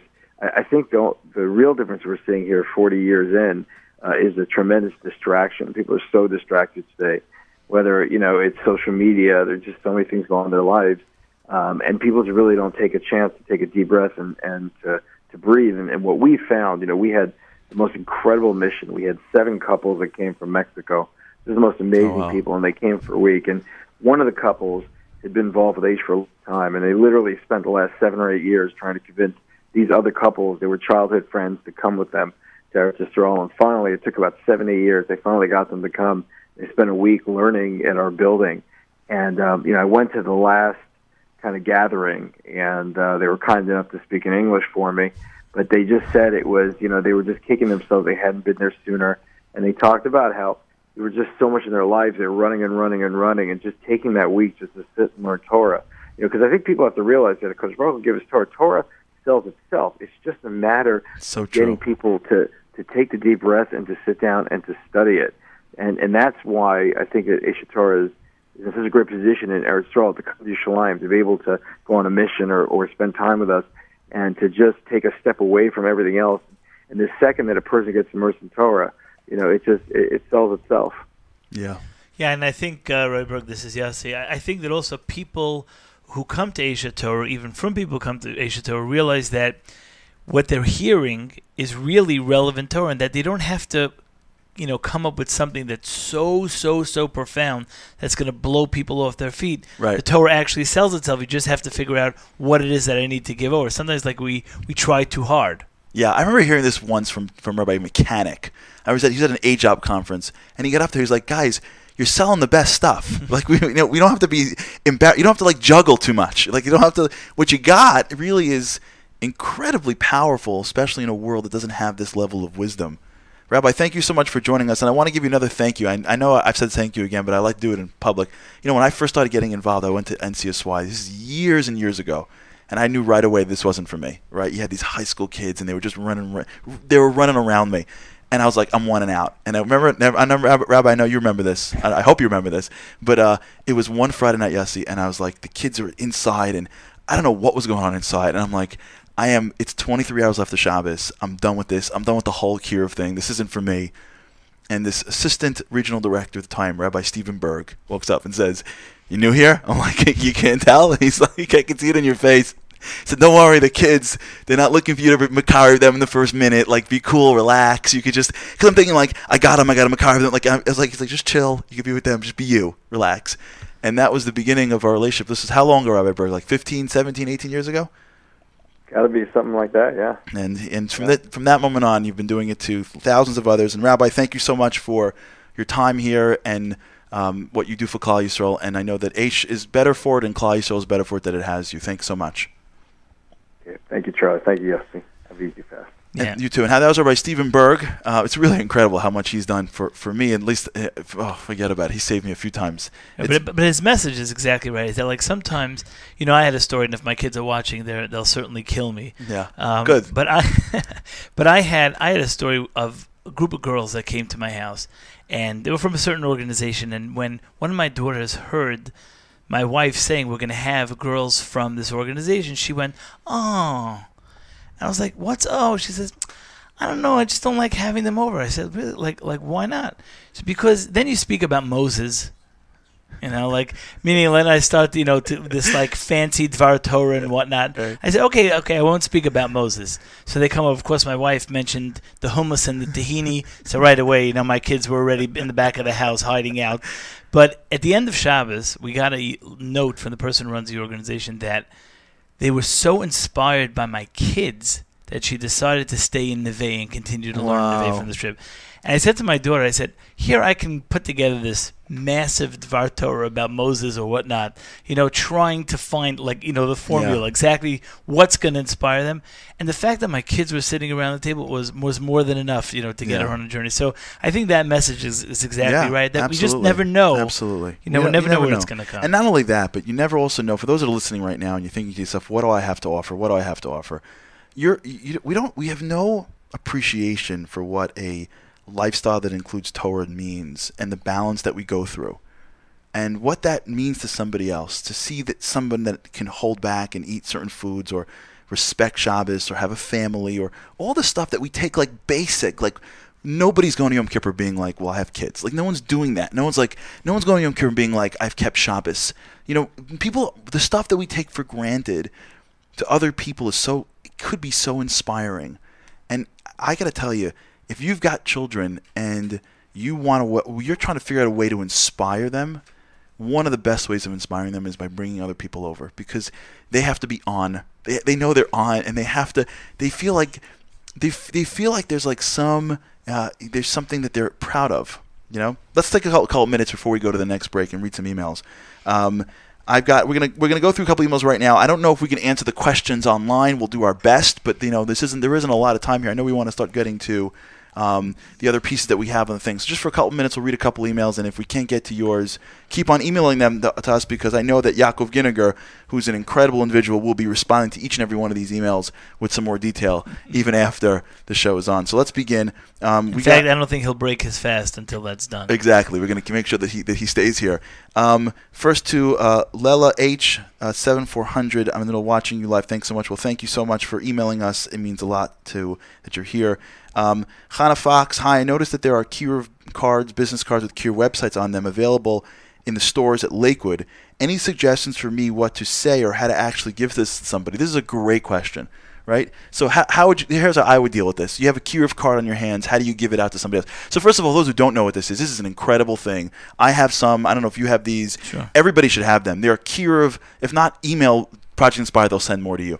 I have these cards that are um, basically here's a couple of Kiruv websites on me at all times. And what the way I do it is I, I'm not really good at like, hi, I don't know who you are. Here's a card. There are other people better than me. I'm just not like that. you know what I'm saying? Like I'm not Rabbi Grossman yet. You know, hopefully one day I'll be Rabbi Grossman. But right now I'm still, you know, what I do is lots of times as a frum Jew, you're in a position to explain Judaism. I, lots of times, I feel like I'm like the press secretary sometimes of you know Judaism. Why do you do this and why do you wear this and how come you can't have pork and can you the rabbi blessed it and where are you leaving and how come you're going and you're fasting. And there's a lot of stuff. You're wearing a wig. That's really a wig. There's uh, not not me, but I'm just projecting. So there's a lots of times, and I'm the person who's emailing me is, is, is a woman. There's lots of times in life where you're in front of people where you have the opportunity to explain Judaism or talk about it or someone asks you about it, and lots of times we pull away. I never pull away. I tell everyone that I know, ask me anything. It's you bring it on. You know, I go away somewhere and I'm sitting at a restaurant and I'm not eating anything and I'm like, ask away. Just ask me, ask me, ask me, because I'd rather get the answer wrong. In their, they won't know if it's right or wrong. I'd rather get the answer wrong and start a conversation than just pull back. It's in those moments where there's usually a sense of, oh, that's interesting. That's when I pull them out and go, oh, if you want to know more, boom. It's there's there's usually like a give and take. Usually that's interesting, or really, oh, I'm Jewish too, or I didn't know that, or my grandmother's Jewish. There's usually you get those moments every once in a while. It's on a holiday or a Hanukkah, and you or or you bring something up, and once the conversation gets to a point where you can somehow get gain some interest, that's your moment where you're going to walk away with nothing. But if you give them something, they put it in their pocket, they don't touch it, and they go home. And sometimes when you know life throws them a curveball, they, they get there. They pull it out. What do you think? Yeah, I mean that it, it- most people, you know, this it's not the type of a car that you're going to leave in a little box that people are going to take as they, uh, you know, as they pass something Jewish. It has to be given. Yeah, The it has car to be given.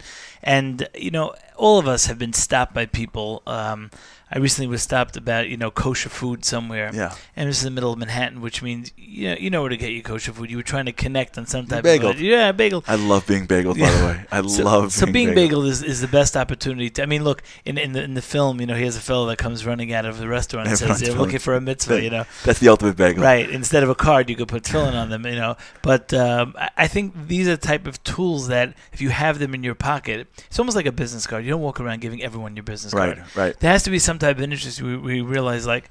Oh, there's an interest on one or both ends for me Yeah. to give you my business card. So, you know, that's why it is a business card. Really, it's Yeah. uh, you know, if you want to know more about the business of Judaism, Right. here it is. Right. Let's read one more, and then we're going to go to the next part of the of the radio show. This is from Hana Hana Wa- Hana Chaya F. Uh, this film was the film was truly inspiring. It always comes to mind at each and every event that maybe if we start thinking of each other who are frum inviting the widow, the single divorcee for Shabbos, offering a ride, then maybe then maybe it'll feel more comfortable to speak or give warmth to somebody who isn't a frum Jew yet. Huh. Hear what she says? That's incredible. That's a great chop, right? She's saying being doesn't have to always be someone who's not frum. Totally. Like just just reach out, and when you're in the ga- in the in that moment of reaching out, you start to become better at it. Thank you. That was a great. Yeah, and, and one, and one thing about one thing about that is that really, and and that's why you know I keep referring back to the film is that it really it works with anything. It doesn't have to be you know kiruv. It doesn't have to be outreach. You you reach out to a family in need. You have no idea what you did. You know what the Oh, effect it totally. was, and like Totally. you, you don't really know at the end Yeah, of it. But the main thing is you did. You yeah, know, you and reach that- out to a friend and you you call somebody up. It's unbelievable. You call somebody. It's so simple. And someone once told me this, and, and I said this once. Someone said to me that if if God gave you a credit card that you can use unlimited, what would you do? So like, what would you do? Like, let's th- for a minute think about it. Like, God gave us a credit card, unlimited. You know, Mastercard, it's on the house, right? So you swipe, you get your stuff. You know, you get yourself things, and you buy whatever house. Fine, great. So you're done. After a while, like, how many things can you buy? So what do you do next? Anybody that I know that gets a credit card after they buy themselves things, they go buy other people things. Hmm. No, you go around, you need money. You, everyone knocks on the door. You just hand them the credit card. So I heard this Vart years ago that I'll never forget. He says that God gives you a credit card. It's your mouth. It's free. It's on the house. You can say things. You can call people up. You can invite people over. There's so many things you can do on the house. Like we should be thinking all day. What can we say to just give somebody a little bit of chizuk? And at the end of the day, I gotta tell you, the word you say is probably more impactful than the stuff you give. If we just saw ourselves that way, but it's a whole new way of seeing the world. Um, so, with that, I think we're going to turn to um, the Chafetz Chaim Heritage Foundation. Really goes through these incredible videos every single Tisha B'av. And what we thought today for you is we were going to identify two clips from two of the videos from two incredible Jews that were giving those videos. And I know yes, you went through those clips. I Why, d- why'd you pick what the ones you did? You know, um, I just found I just found um, this year's program so so relatable. It was it wasn't even like you had to reach a certain madriga. Like uh, Yaakov Salomon, you know, he said he was going to ruin the rest of the show, which he did. Which is, if, if you really stop and think about somebody else, so you, you think less about yourself, you automatically think more Right, about about right. the other person. Right. Um, it was very, in a way, very simple. I mean, we will show you a clip of Rabbi Frand and Rabbi, and Rabbi Grossman. Um, Rabbi Grossman tells a story where you know he's just a, sort of an intro piece where he basically he basically says um, he basically says that the that uh, he was he was at a tish somewhere. You know, he, he goes through he goes through being at a tish and watching a certain story happen where a fellow who didn't look the part, um, who didn't look the part, was just you know Okay, let's shoot see it. away. So we- we'll take the uh, we'll we'll show a short clip. It's a very short clip of, of Rabbi Grossman, who we spoke about being when we speak about Ahavas Yisrael. Is there a person that comes No, to mind no, more than Rabbi uh, Grossman. Rabbi Grossman? So the let, let's take a little He's bit a little look at that uh, Rabbi Grossman story, Yeah. um, because he he really it's so simple. Like I said before, it's so simple. Take a look. Take a look what he says. Rabbi Schuso Yogan Aleinu used to go once a year in Miron, Shabbos Beha'aloscha. Thousands of Chassidim come with the Rebbe. Friday night, the Rebbe make a tish. In middle of the tish, they brought a big kugel, like a table, big. The Rebbe used to take a piece from the kugel, and then the Gabbai gives shirayim, pieces, pieces. I sit by the tish, many people staying, and I see some boy here, not religious. He puts in his hand and he want to take a piece of kugel. The guy is screaming, the Heretz! He left this place. When I see this, I stay up, I take a, a piece of kugel. I know for Grossman he was not screaming, take a kugel, go out from the tish, and started to look for the boy. I find them in a corner, sitting. I go over to him, you want kugel? Here you have kugel. Ten minutes later, he comes over to me. I need to speak to you. Tell me the story. His father is a Moroccan, very religious, and he lost Yiddishkeit in his bad friend, and he became in, involved in crime. And the police is looking for him. And because he is afraid from the police, he find a cave in Miron. He lives in the cave for five months. He is afraid in the day to go out. Only in the night he go out and take food, receive food, and go back like a cat. When I hear this story, I go to his cave. I started to speak to him. Take him to Migdal Emek. Make appointment with the police. Arrange everything. In Baruch Hashem today is a formula is Mamish L'Shemu Letiferes. What I do? What I do? Caring. Oh, is that the best? Is that Rabbi Grossman? Is the what did I do? I just uh, did everything. I just took him to the police. I made a police made- police appointment. and, and I and I jogged the kogel. And what did I do? It's- but it's- but he is right. He is right. Is that is that because he really cares? That's like what it that's is. That's Oh, what's coming. It's, it's because he cares. Oh my gosh! I gotta tell you, if everyone, if all of us can be like, if we could, we should have a, act like Rav Grossman day, just for one day. It's like Purim. You know what I'm saying? Like, let's just do things like this, just crazy, and just make appointments to the police and bring them into into, into the yeshiva, Just like that, and just like that, and, and and then look at the camera and go, what did I do? Yeah, I- what? just care. Oh, just just care. Just care. It's unbelievable. I mean, he's right, but but he's right. It's just care. He's It is just care. It's just that. Uh, but the, the the other part of uh, you know getting back to the the the Chafetz Chaim program is that I th- thought, thought was very direct uh, about this point was. Um, if you think about yourself less, Yeah, you'll think about, about other people. Is that you know my friend Kedarka Barkodesh? He was uh, on fire, um, and he obviously said he will not bring up certain things, which he then, of course, brought up, and then Yeah. he turned he turned to other uh, shortfalls that we have in our community. Let's take a look at that, and then we'll be able Yeah. to to speak to Michael Rothschild afterwards as well. You are not alone in this world. The world does not revolve around you. You have to be sensitive to other feel, people's feelings. And the sooner you realize that, and you constantly keep that in mind, the better Yid you will become. I'm sure that everybody in this room has those pet peeves that drive you crazy. I could spend the rest of the evening just citing such examples. I'm not going to repeat, as I have done on other occasions, all the bad driving habits that we engage in. That we say to ourselves, what kind of guy is that? And the next day, we turn around and we do the same thing. I'm not going to go through that. But here are a couple other examples. The 15 item or less line in the supermarket is 15 items. Not 19, not 21, 15. You ever been there with your shopping cart and this guy pulls up in front of you? But he can't count?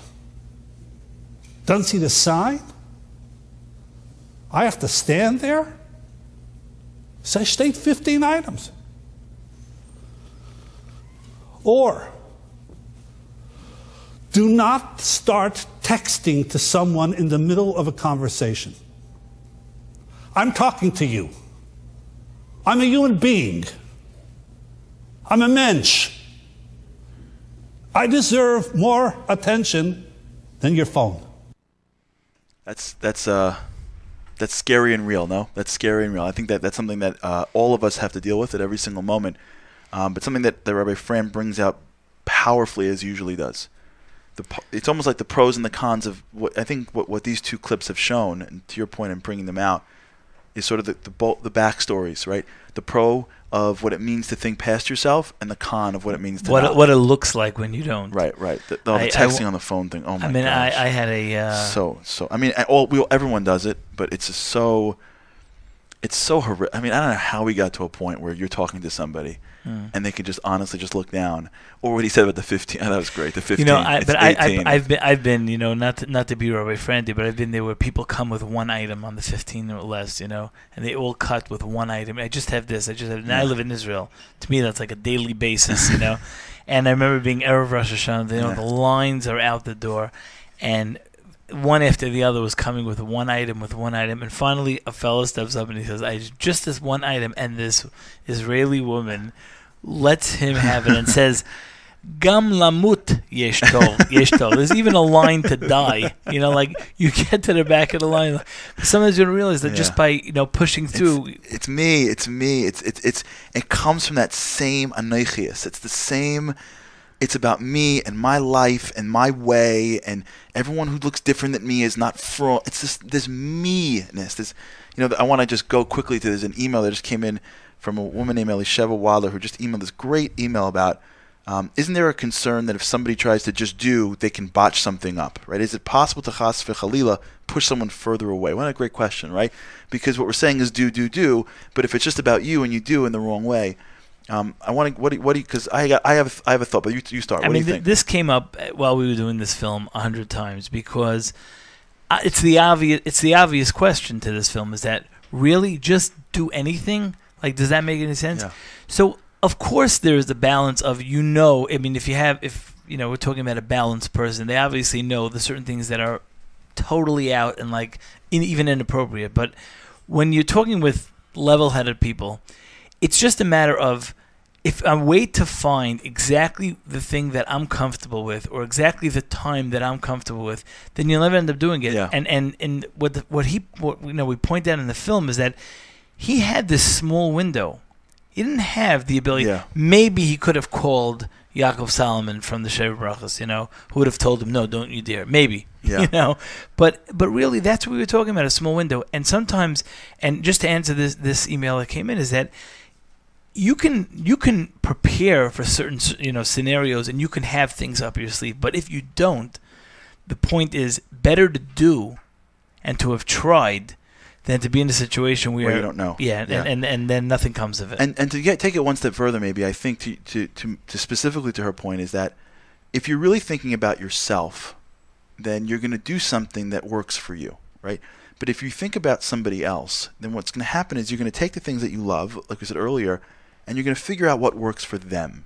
This is a big deal when it comes to dealing with all types of people. You see this, by the way. Forget Kiruv. Let's talk for a minute about regular kids that are growing up in frum environments that are being every moment like you know being I don't want to say tortured but feeling like they're living in a world where they're never enough right everyone around them are good people like you know mostly I mean people are people are always trying to get their kids to be the way they, they want them to be but sometimes we think about it from our perspective, right? Sometimes we're raising kids and saying, "Hey, what are you struggling with?" And we forgot that, "Oh, when I was a kid, I didn't have the internet." You know what I'm saying? Like, "Oh, a phone w- was attached to the wall when I was growing up," right? So, when you're really thinking beyond yourself, you're thinking, "What is good for them?" Kiruv, I think, is that's the key, which is um, when you're thinking like what I can do to somebody else, what you're saying is, well, what do they care about, and what do they need, and what do they want to hear, and what is it that would move them in a way that would be beneficial to them? And when you think that way, you're not. uh, You, there's no way you could push them away, right? Because it's it's it's so it's so genuine. What can you do to push them away? Like being genuine. What, what pushes people away is when people are disingenuous. When people want you to become religious for them, not for, for you. When they when they when they You're the force pri- it you're the upon you. prize. Yeah, they put it on your belt, or or or, or it, it embarrasses other people, or they need you to look this way so that your the sisters can get married, or whatever the mm-hmm. cheshbainis are. And everyone's wonderful, and I'm not judging it. But the idea that Yiddishkeit is for me is a huge turnoff. Right. But the idea that Yiddishkeit is for you is how can anyone be turned off by that? And there's another email that came in from a woman named Esther who said that she's got two religious coworkers and she thinks bringing them to Shabbos, and she got one for Shabbos twice, incredible. The other one is just, is afraid to be changed or brainwashed. And I get that, right? Like, how do you deal with someone who's like, hey, I don't want this? And the answer is, I think the answer is this constant state of, I'm going to share whatever I can share. I'm not going to push anything on you. You know I'm here. And if you feel like it's too much, then fine. I'm not going to push on you. But you need to know that I'm always here for you. I've had this so many times in oh. work. Oh my gosh. I can't even count the times people are like, we're cool. Like, I'm good. And then you're there, you're there, you're there. And then something happens and something opens up. And they want to hear something. It's a Yom Kippur, and they want to hear something Torah, or, or God forbid, someone passes away and they need something. And you see that, like, you just being that person that's just smiling and the Kiddush Hashem and open, even though it ain't working and it's not going, there's a moment that opens up like that moment where you're in the Sheva Brachos. There's a moment that opens up for every Jew, and you can be there to sort of jump in and make a difference. And, I mean, this is really two points there because if you think about it, the you know, I, I've heard the, I heard the story. I, I've shared the story with you before. There was a fellow, you know, Daniel Korn, who said he was on a plane and he offered this Israeli next to him to put on his tefillin. The guy said, "Lo toda," you know, and he goes to the back to daven. and He comes back, and the guy's wearing someone else's tefillin, and he's already beside himself. So he says to the fellow, like, "Adoni," you know, he said, "I'll tell you the truth." He said, "You offered me my tefillin. I don't do it." I said, "No thanks." And then I started thinking, you know, big deal. No one I know was around you know, I haven't put on tefillin since my mitzvah. My grandmother would be very happy. And just as I'm thinking this, this other fellow asked me if I wanted to wear tefillin. I said, you know what? I'll do it. This guy went to daven felt he was a failure, like it didn't Right. work. You know, Meanwhile, he pushed So- it. Yeah, you just don't Yeah. know that. That's why you know you have two two irreligious. You, You don't know, know. the effect of what you of Yeah. what you did. You know, Rabbi, David um, Rabbi David brings it out in the in the in the film as well. Is that like it's you don't know if that person's child will now go to a from whatever because of that. You, Yeah. you just don't know. That's why the the main thing. It's not like just do and like you Right. know like like wildly, but just do so that uh, I want to go back for a minute Yeah, because sure. we we mentioned um, the the uh, Chaim program today, and we showed a clip from my friend who basically was uh, drilling it home that uh, stop thinking about only yourself, and the more you think, less you think about yourself, the more you think about other people, the better Jew you'll be. Um, it's uh, it's been a schus for all these years for all of us, as long as we can remember. Yeah. Um, to have programming from the Chofetz Chaim Heritage Foundation um, with all the videos. I know I was at, I was at home today. My kids were watching the kids program. It's really been a day of, of real inspiration. My friend actually jokes in the beginning of the film that he says, in the beginning of the presentation, he says, "What happened before the Chofetz Chaim filmed? We used to get together in shul, learn Kamsa and Bar Kamsa. We never really got past it. So here's the next story, and he actually goes into Goes a the- powerful. there's another story after Yes, that? Yeah, there's another story. Right, exactly. And uh, it's a really great schus because I know uh, he doesn't really like to be at, you know front and center because he's never never is. But we have um, Michael Rothschild on the phone with us. Um, we don't have we don't have Michael Rothschild. He got disconnected. Okay. Okay. Well, we don't have well, him. But anyways, shout real- out to Michael totally- Rothschild. Totally, Um, because I know that he did agree. He must have gotten caught up with something else. Yeah. Um, he did agree to be on the. Uh, on the on the show today, hopefully he'll call in later on. Yeah. But uh, yeah, a major major yasher koach to him and his entire staff uh, all that he does. Amazing, amazing programming. Let's let's just read a couple more emails that you guys are sending in and continue sending them in. Remember, if, if you're, you're asking incredible questions, send us emails. If we can't get to them on the show, someone will get to them. Um, and then we've got a surprise guest that's coming on, someone who I am so excited that is in the room here, that we have him in the room here. He's going to be coming on right after that. A couple more emails. This comes in from Debbie.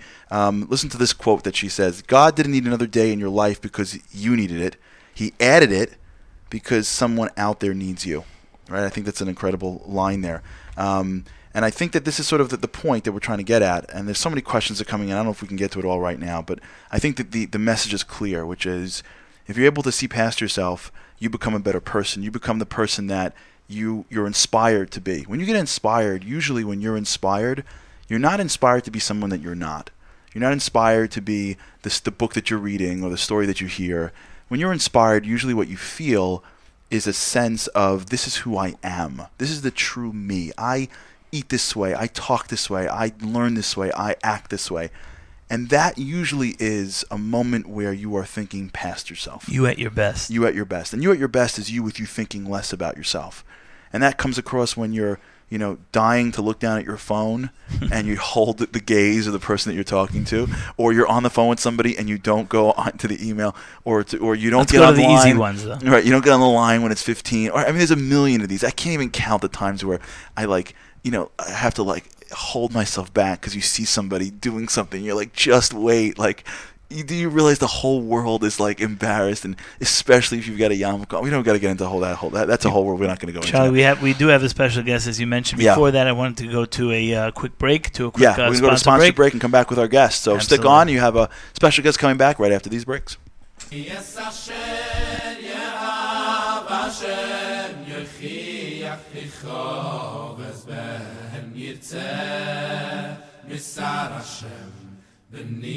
alt im mas de alt ko is besoy khachto ki es a shen ye a va shen ye khi es ben yirtze ay benni benni toyrosi alt iska i mit zwei sai zoi libe kho mi sai Hashem b'ni yal timo v'yal tukoit v'soy chachtoi Hayay b'ni b'ni toy rusi yal tishkoch i mitzvoy sayi tzoy li b'echo Mitzal Hashem b'ni yal timo v'yal tukoit v'soy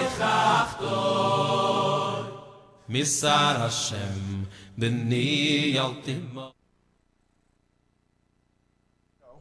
Welcome back to the show. Uh, great to have us back right now. For those of you who are tuning in right now, thanks so much for tuning in. This is the Project Inspire Radio Show, counting down to uh, Tish to the end of Tish B'av Girl. I should say counting up, taking over to catch all that inspiration.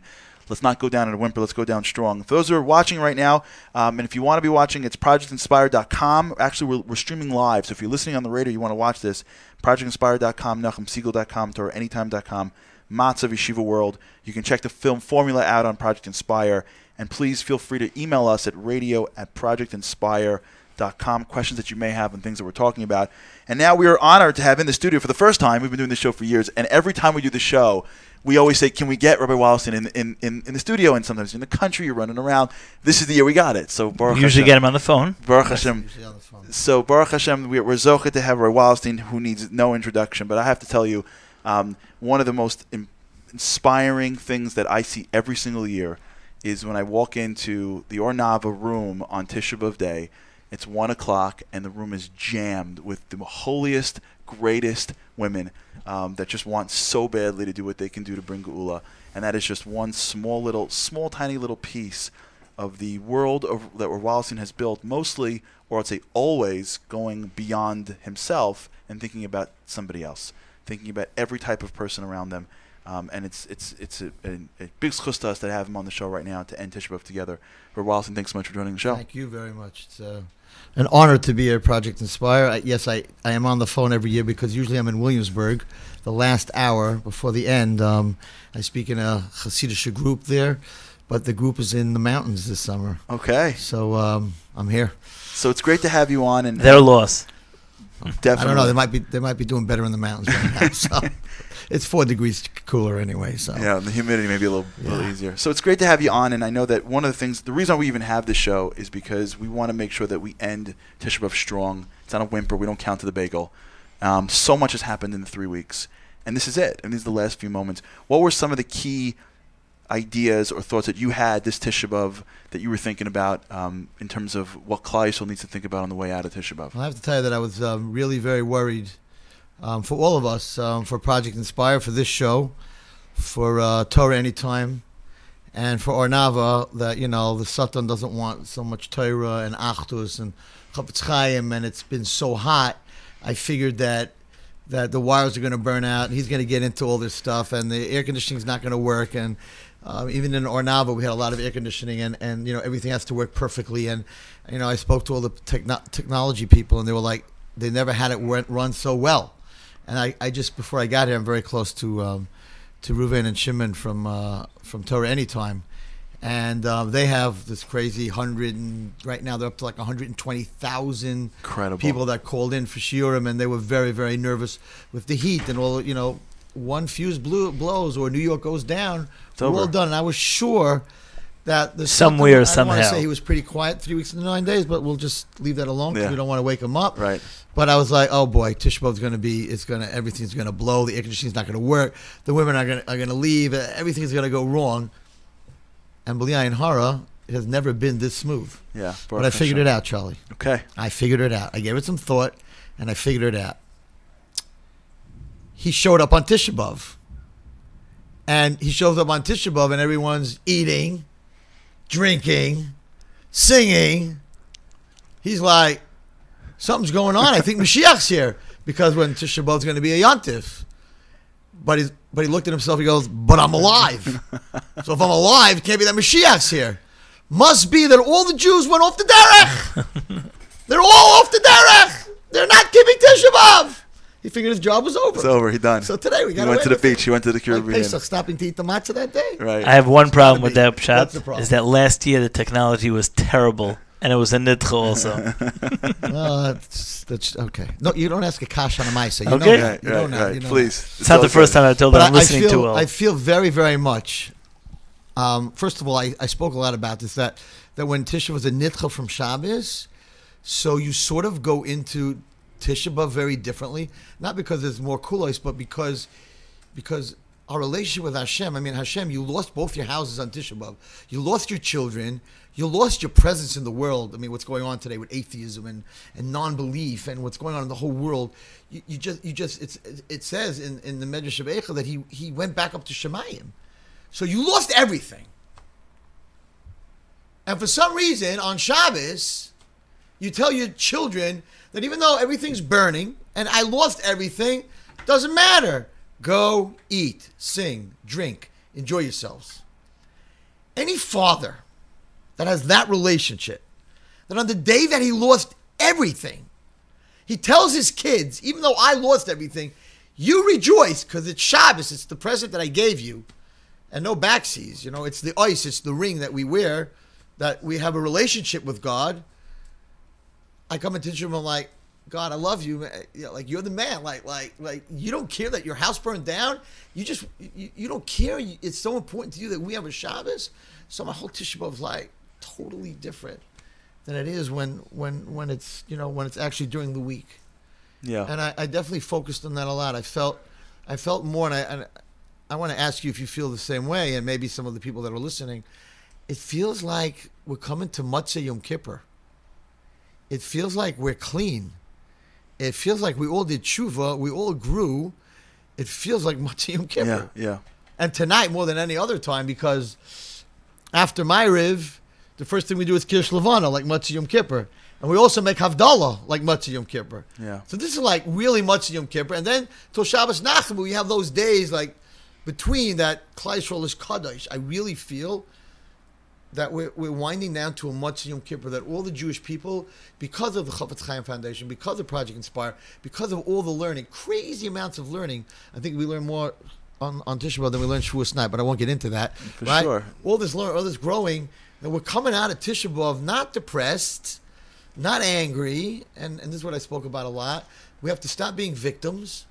We're not victims. You see, there were victims in the Holocaust, and there were survivors in the Holocaust. What was the difference? Survivor came out of the Holocaust closer to Hashem, keeping Torah mitzvahs. The victims, and there's no one to judge them because what they went through, I don't know that I wouldn't have been a victim. The victims came out disconnected, angry, atheists, leaving the Torah. The Jewish nation, we are survivors. We are not victims. All I spoke about, the whole Tisha B'Av, is that the yontiv of Tisha B'Av, why, what, what are you celebrating? And the bottom line is, even when Mashiach comes, why are you celebrating? We lost so much on Tisha B'Av because there's no Beis Hamikdash. There's cancer and divorce, and we have Camp Simcha, and we have Camp HASC, and Shidduch crisis. Everything that's going on that we're going through is because we don't have a Beis Hamikdash. So when Mashiach comes, we're just going to forget about all this? And the answer is that a victim doesn't go backwards. A victim goes backwards. A survivor goes forwards. So the yontif that we have of Tisha B'Av is that we are survivors. And there was a very beautiful, beautiful vart. I forgot the name of the Rebbe, but he said something amazing. He asks, he was in a Romanian uh, prison and he was there for three months and he, they took everything away from him. And he said that for those three months he was sitting and davening and thinking about Ber Tefillah. And he came to Baruch Shamar. It took him three months to get to Baruch the Skulener Rebbe, the old Skulener Rebbe. And it took him three months to get to Baruch Shamar. And it says, Baruch Goizu Makayim, Charlie. It says, Baruch Paidol Matzil, you should be blessed. You save us. You applied to us. You freed us. You created the world. Marachim al Aretz, Marachim al Abriyos. You had pity on everything. And then all of a sudden, in the middle of this, it says, Baruch Goizer Umakayim. Thank you, Hashem, for being Goizer, that there will be a Holocaust, and being Makayim the Holocaust. Will be a Spanish Inquisition. Thank you for being Goizer, Beis Hamish will be destroyed in Makayim. So the Skulener Rebbe asked, what is that doing in Baruch Shamar with all the other beautiful things? And he's sitting in a prison. And he said, I'm not leaving my desk, Hashem, until you give me the answer. And the next day, he got the answer. And he said, Baruch Goizer, Bless you, Hashem, who you, you were guys at Holocaust. You were guys everything that we're going through. But Umakayim, you kept us alive. Mm. He said, I lost everything, but I'm alive. So where there's life, there's hope and potential. So we're sitting and we're reading all the terrible things that happened to Klal Yisrael after every single kinnis today, whether it was women eating their children, whether it was Reb Schwab talking about the six million, no matter what we were talking about. At the end of the kin, I said, but we're still here. But we're still here, and that's Right. the yontif, and that's the focus. The Jewish nation are not. We are not victims.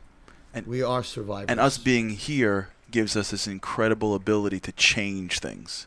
That's the that's the most inspiring thing of all, right? We get to be able to say it's all worth it. I mean, think about what it must feel like if we're the generation that brings geula for all the, my great grandparents that died for it. Like, think about what that must feel like for. I can only imagine what's going on in Shemayim. Every soldier that died, every every person, every pogrom, looking at our generation and saying, "Don't you get it? Like, you guys can do something." Do it. Get across the winning line, the finish line. Come on, guys. Yeah, like you're, you're push in, it a little more. You're in America. Like, stop it. You can do it. Like, you know what I'm saying? Like, I, can, I, I, I think about like, what are they thinking in Shemayim when they look down at us? Like, you know, like when you when sometimes when you're when you're seeing like a race or you're seeing something and that person's about to give up, but you have a perspective and you're like, no, no, it's just two more feet. It's just two more feet. I know it's. I know. Just trust me. Just get to the end. I wonder, like, what's the perspective of of Klal Yisrael that has gone through the worst just to keep us here? Every tear, every every time my grandparents had to like just stretch, and that stretch is the reason why they had kids. Like the entire Klal Yisrael is sort of depending on us, depending on us and to the step future. up. Yeah, but they don't have to go through any more suffering if we bring Mashiach now. We don't have to go through another 200 years of this. Who knows what 200 years will be like? So what can someone do? What what what are the things that somebody could could take practically? You know, sometimes I find that when I come out of a Tisha B'av, like like a like a Yom Kippur, like you just you feel you're clean. You feel like you fasted through it. You feel like you you you cried it out. You, you know you, you went through the, the ring and roll. You know it's, it's a different avoda. You're not davening. You're listening. You're learning. You're, but at the end of that, you're exhausted, and that exhaustion is like a good, clean exhaustion. And then I get this feeling, which is, oh come on, like what are you gonna do? Like do me a favor, like please. You, you, you're okay. You'll you'll be a good Jew. You'll try a little hard. What is? How can somebody walk out with the sense of this, is what I got to do. This is this is what I have to. Who I have to be when I when, when I'm here today between now and Rosh Hashanah. What should someone be thinking as to what they could do, so this way this Tisha B'av doesn't get wasted. This the fast doesn't go away, and by by Thursday afternoon we're like, what fast? Oh yeah, right. It's yeah, like by sh- like I got I, I got a, I got an email from somebody, which is a great email, and and, and the one email was great. She wrote, you know, you, you go through Tisha B'av, you're crying, and then like Nachum, everyone's like, what? There was a Tisha B'av? Like, what are you talking about? Like Nachum, people are like, they're all like in their space. Like, how does somebody hold on to that and walk out of here different? So I, I, I did speak about this a lot, and you know, there's a lot of people, Charlie, that I see a lot of people that are in pain. There are a lot of people in pain. Pain is a state of being. In pain, something hurts. Victim is a state of mind. Just because you're in pain doesn't mean you have to be a victim. Doesn't mean you have to be angry. I think what we need to change is our state of mind. Tisha B'Av has to change our state of mind. State of being that we're in Golos, right? That's what we're in. We're in pain. We're in Golos. We have to change our state of mind. What does that mean? That means that we pick up our head and we look at what we're going through. And we make a decision in our head that I'm going to use my pain to help others, which I think the Chofetz Chaim Foundation spoke about a lot. But I'm no longer going to be a victim and sit and be depressed, but I'm going to do something about it. It's not about getting revenge on the person who hurt me. That's God's job. that wastes a lot of energy. It's about what am I going to do with this pain? How am I going to how am I going to use it to gain? Whatever I went through, I'm going to open up a place that's going to help people like that. Just very short. I'm not I'm not doing an advertisement at all, but for the last five years, I've seen a lot of pain. specifically in the mental health world, many rehabs, many psych wards, many kids who have gone through a lot, a lot of trauma. We didn't have a place to send our girls that was Jewish. There were two places for boys, but there was no places for girls. I saw all this pain and many times questioned why an innocent eight year old, 12 year old, 14 year old were going through the things that they were going through. I said, Hashem, I don't understand why you, why you do what you do, and I understand that I don't understand, and I accept it. But we need a place for girls. Why are we sending our daughters to non Jewish places across the world? We're sending sick Jewish children, and we're getting back sometimes healthy non Jewish children with psychologies of liberalism and things that are totally anti Yiddishkeit, where they're told that, that Judaism is what caused them to be sick and that we're a cult. And I davened to Hashem and I said, We need a place for girls. And through my traveling, I found that specifically in, I'm not going to say it on the radio, but specifically abusive, we will will understand what that means. Trauma, where girls become anorexic and self mutilating and suicidal. Specifically, girls with that trauma. There's a therapy called equine therapy through horses. I first saw it in Utah. I saw it then in Florida. I saw it in many places. Girls that I sent to these non-Jewish places because everyone paskin that's what you need to do. Their lives are in danger. Four months after doing equine, all of a sudden they're on a horse. I came to visit them. The kid would not look at me. The kid would not talk to me. Totally in depression, and she's on a horse. And it's hi, Rabbi Wallerstein. I'm like, is this the same like one I sent here? I don't understand. I have my own my own svara that Miriam came after the whole Yam Suf and said sus rama bayam. That was her whole shira. So a woman is the sus. She's the the source, and if you shoot the sus, the rider goes down. If you shoot the rider, the horse keeps going. So the women of Klal Yisrael, if they stay strong, even if the rider goes down, the house stays strong. So maybe there's a connection there. I don't know. But anyway, I saw that it was amazing and it worked amazingly. So I went to start looking for ranches, rehabs that we could buy and make into a Jewish rehab. For five years, I looked. I could not find. There was a house, but there was no horses. There was a horse, and there was no. It didn't work. And I started. You know, I talked to God. You talked to God, Charlie. We like we, we sort of have this little discussion with Him sometimes. And I said, I don't get it. It's not my kids. It's your kids. What are you doing? It's five years I'm looking and I can't find it. I sort of was a little bit upset. You got to be able to talk to Hashem. Six months ago, I got a phone call. Just do it very short. I got a phone call. This real estate agent. He has a ranch in Bethel. Now you know me, Charlie. He said the word Bethel. I'm like, yeah, Yaakov Avinu had a dream. He woke up from the dream. My Manayra hamakamahu. He and Beis Elokim. Vayikra Shmo Beis Beis Kel. I'm like, we hit it before I even saw it. I'm like, I'll this is it. it. I'll take it. I'll take it. It's not Egypt. You know, I'll take it. I come up there very fast. Come up there. It's 18 and a half acres. It has an indoor arena, which I was looking to buy and build $2 million in another place. Don't ask. Has an indoor arena and has a mansion. I never saw a house like this in my life. I walk into the house. The bathrooms have plastic on it. The kitchen is brand new. The things are not, you don't, they don't even have the grills on it. I go through this house and I'm like, nobody lives here. The second house, I walk up to the house. This was non Jewish people at a ranch. The house that they lived in while they were building the other house. There's a mezuzah on the door. I should have taken a picture to show you. There's a mezuzah with a horse on it. I tell the real estate agent, why is there a mezuzah on this door? The guy wasn't Jewish. He wasn't, but his wife was. His children are. I'm like, mezuzah on the door, Hashem. You don't have to slap me upside my head. Wow. I love this. This place, we went to. I didn't wait. I'm not even gonna tell you the price that it cost. It was, it didn't make any sense. Nothing made any sense. The whole thing didn't make any sense at all. That house was built. It took five years. Wow. Well, I was running around saying to Hashem, "What are you doing?"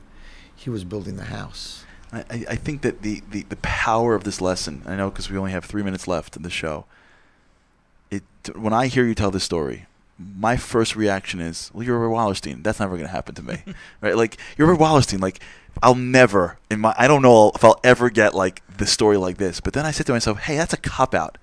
That's a real cop out." I'm like you. I'm like everyone else. This is this is the lesson. You gotta want it. It, that's the lesson. The lesson that I think that we end this show with, and this is the lesson that I think you're giving us right now, is the lesson of if you can think past yourself, you can think about somebody else, and you can want it more them. for them. For them. Want it for them, Yeah. not for you. You're not involved in there at all. You that's want the it for them. And that's the whole thing. God delivers. The whole show that we've been talking about before you even got here was, and this is the whole show, and, and you didn't know to tell the story. We didn't set I- this I, up. am sorry, but I wasn't listening. I was. It's okay. finishing- I It's was okay. finishing the Guinness that I didn't finish it's okay. this morning. But Rabbi, you, you it, as Don't if be upset. you I'm you, you you learn you you you you you clu- This is exactly what we're talking Slid about, right? right in.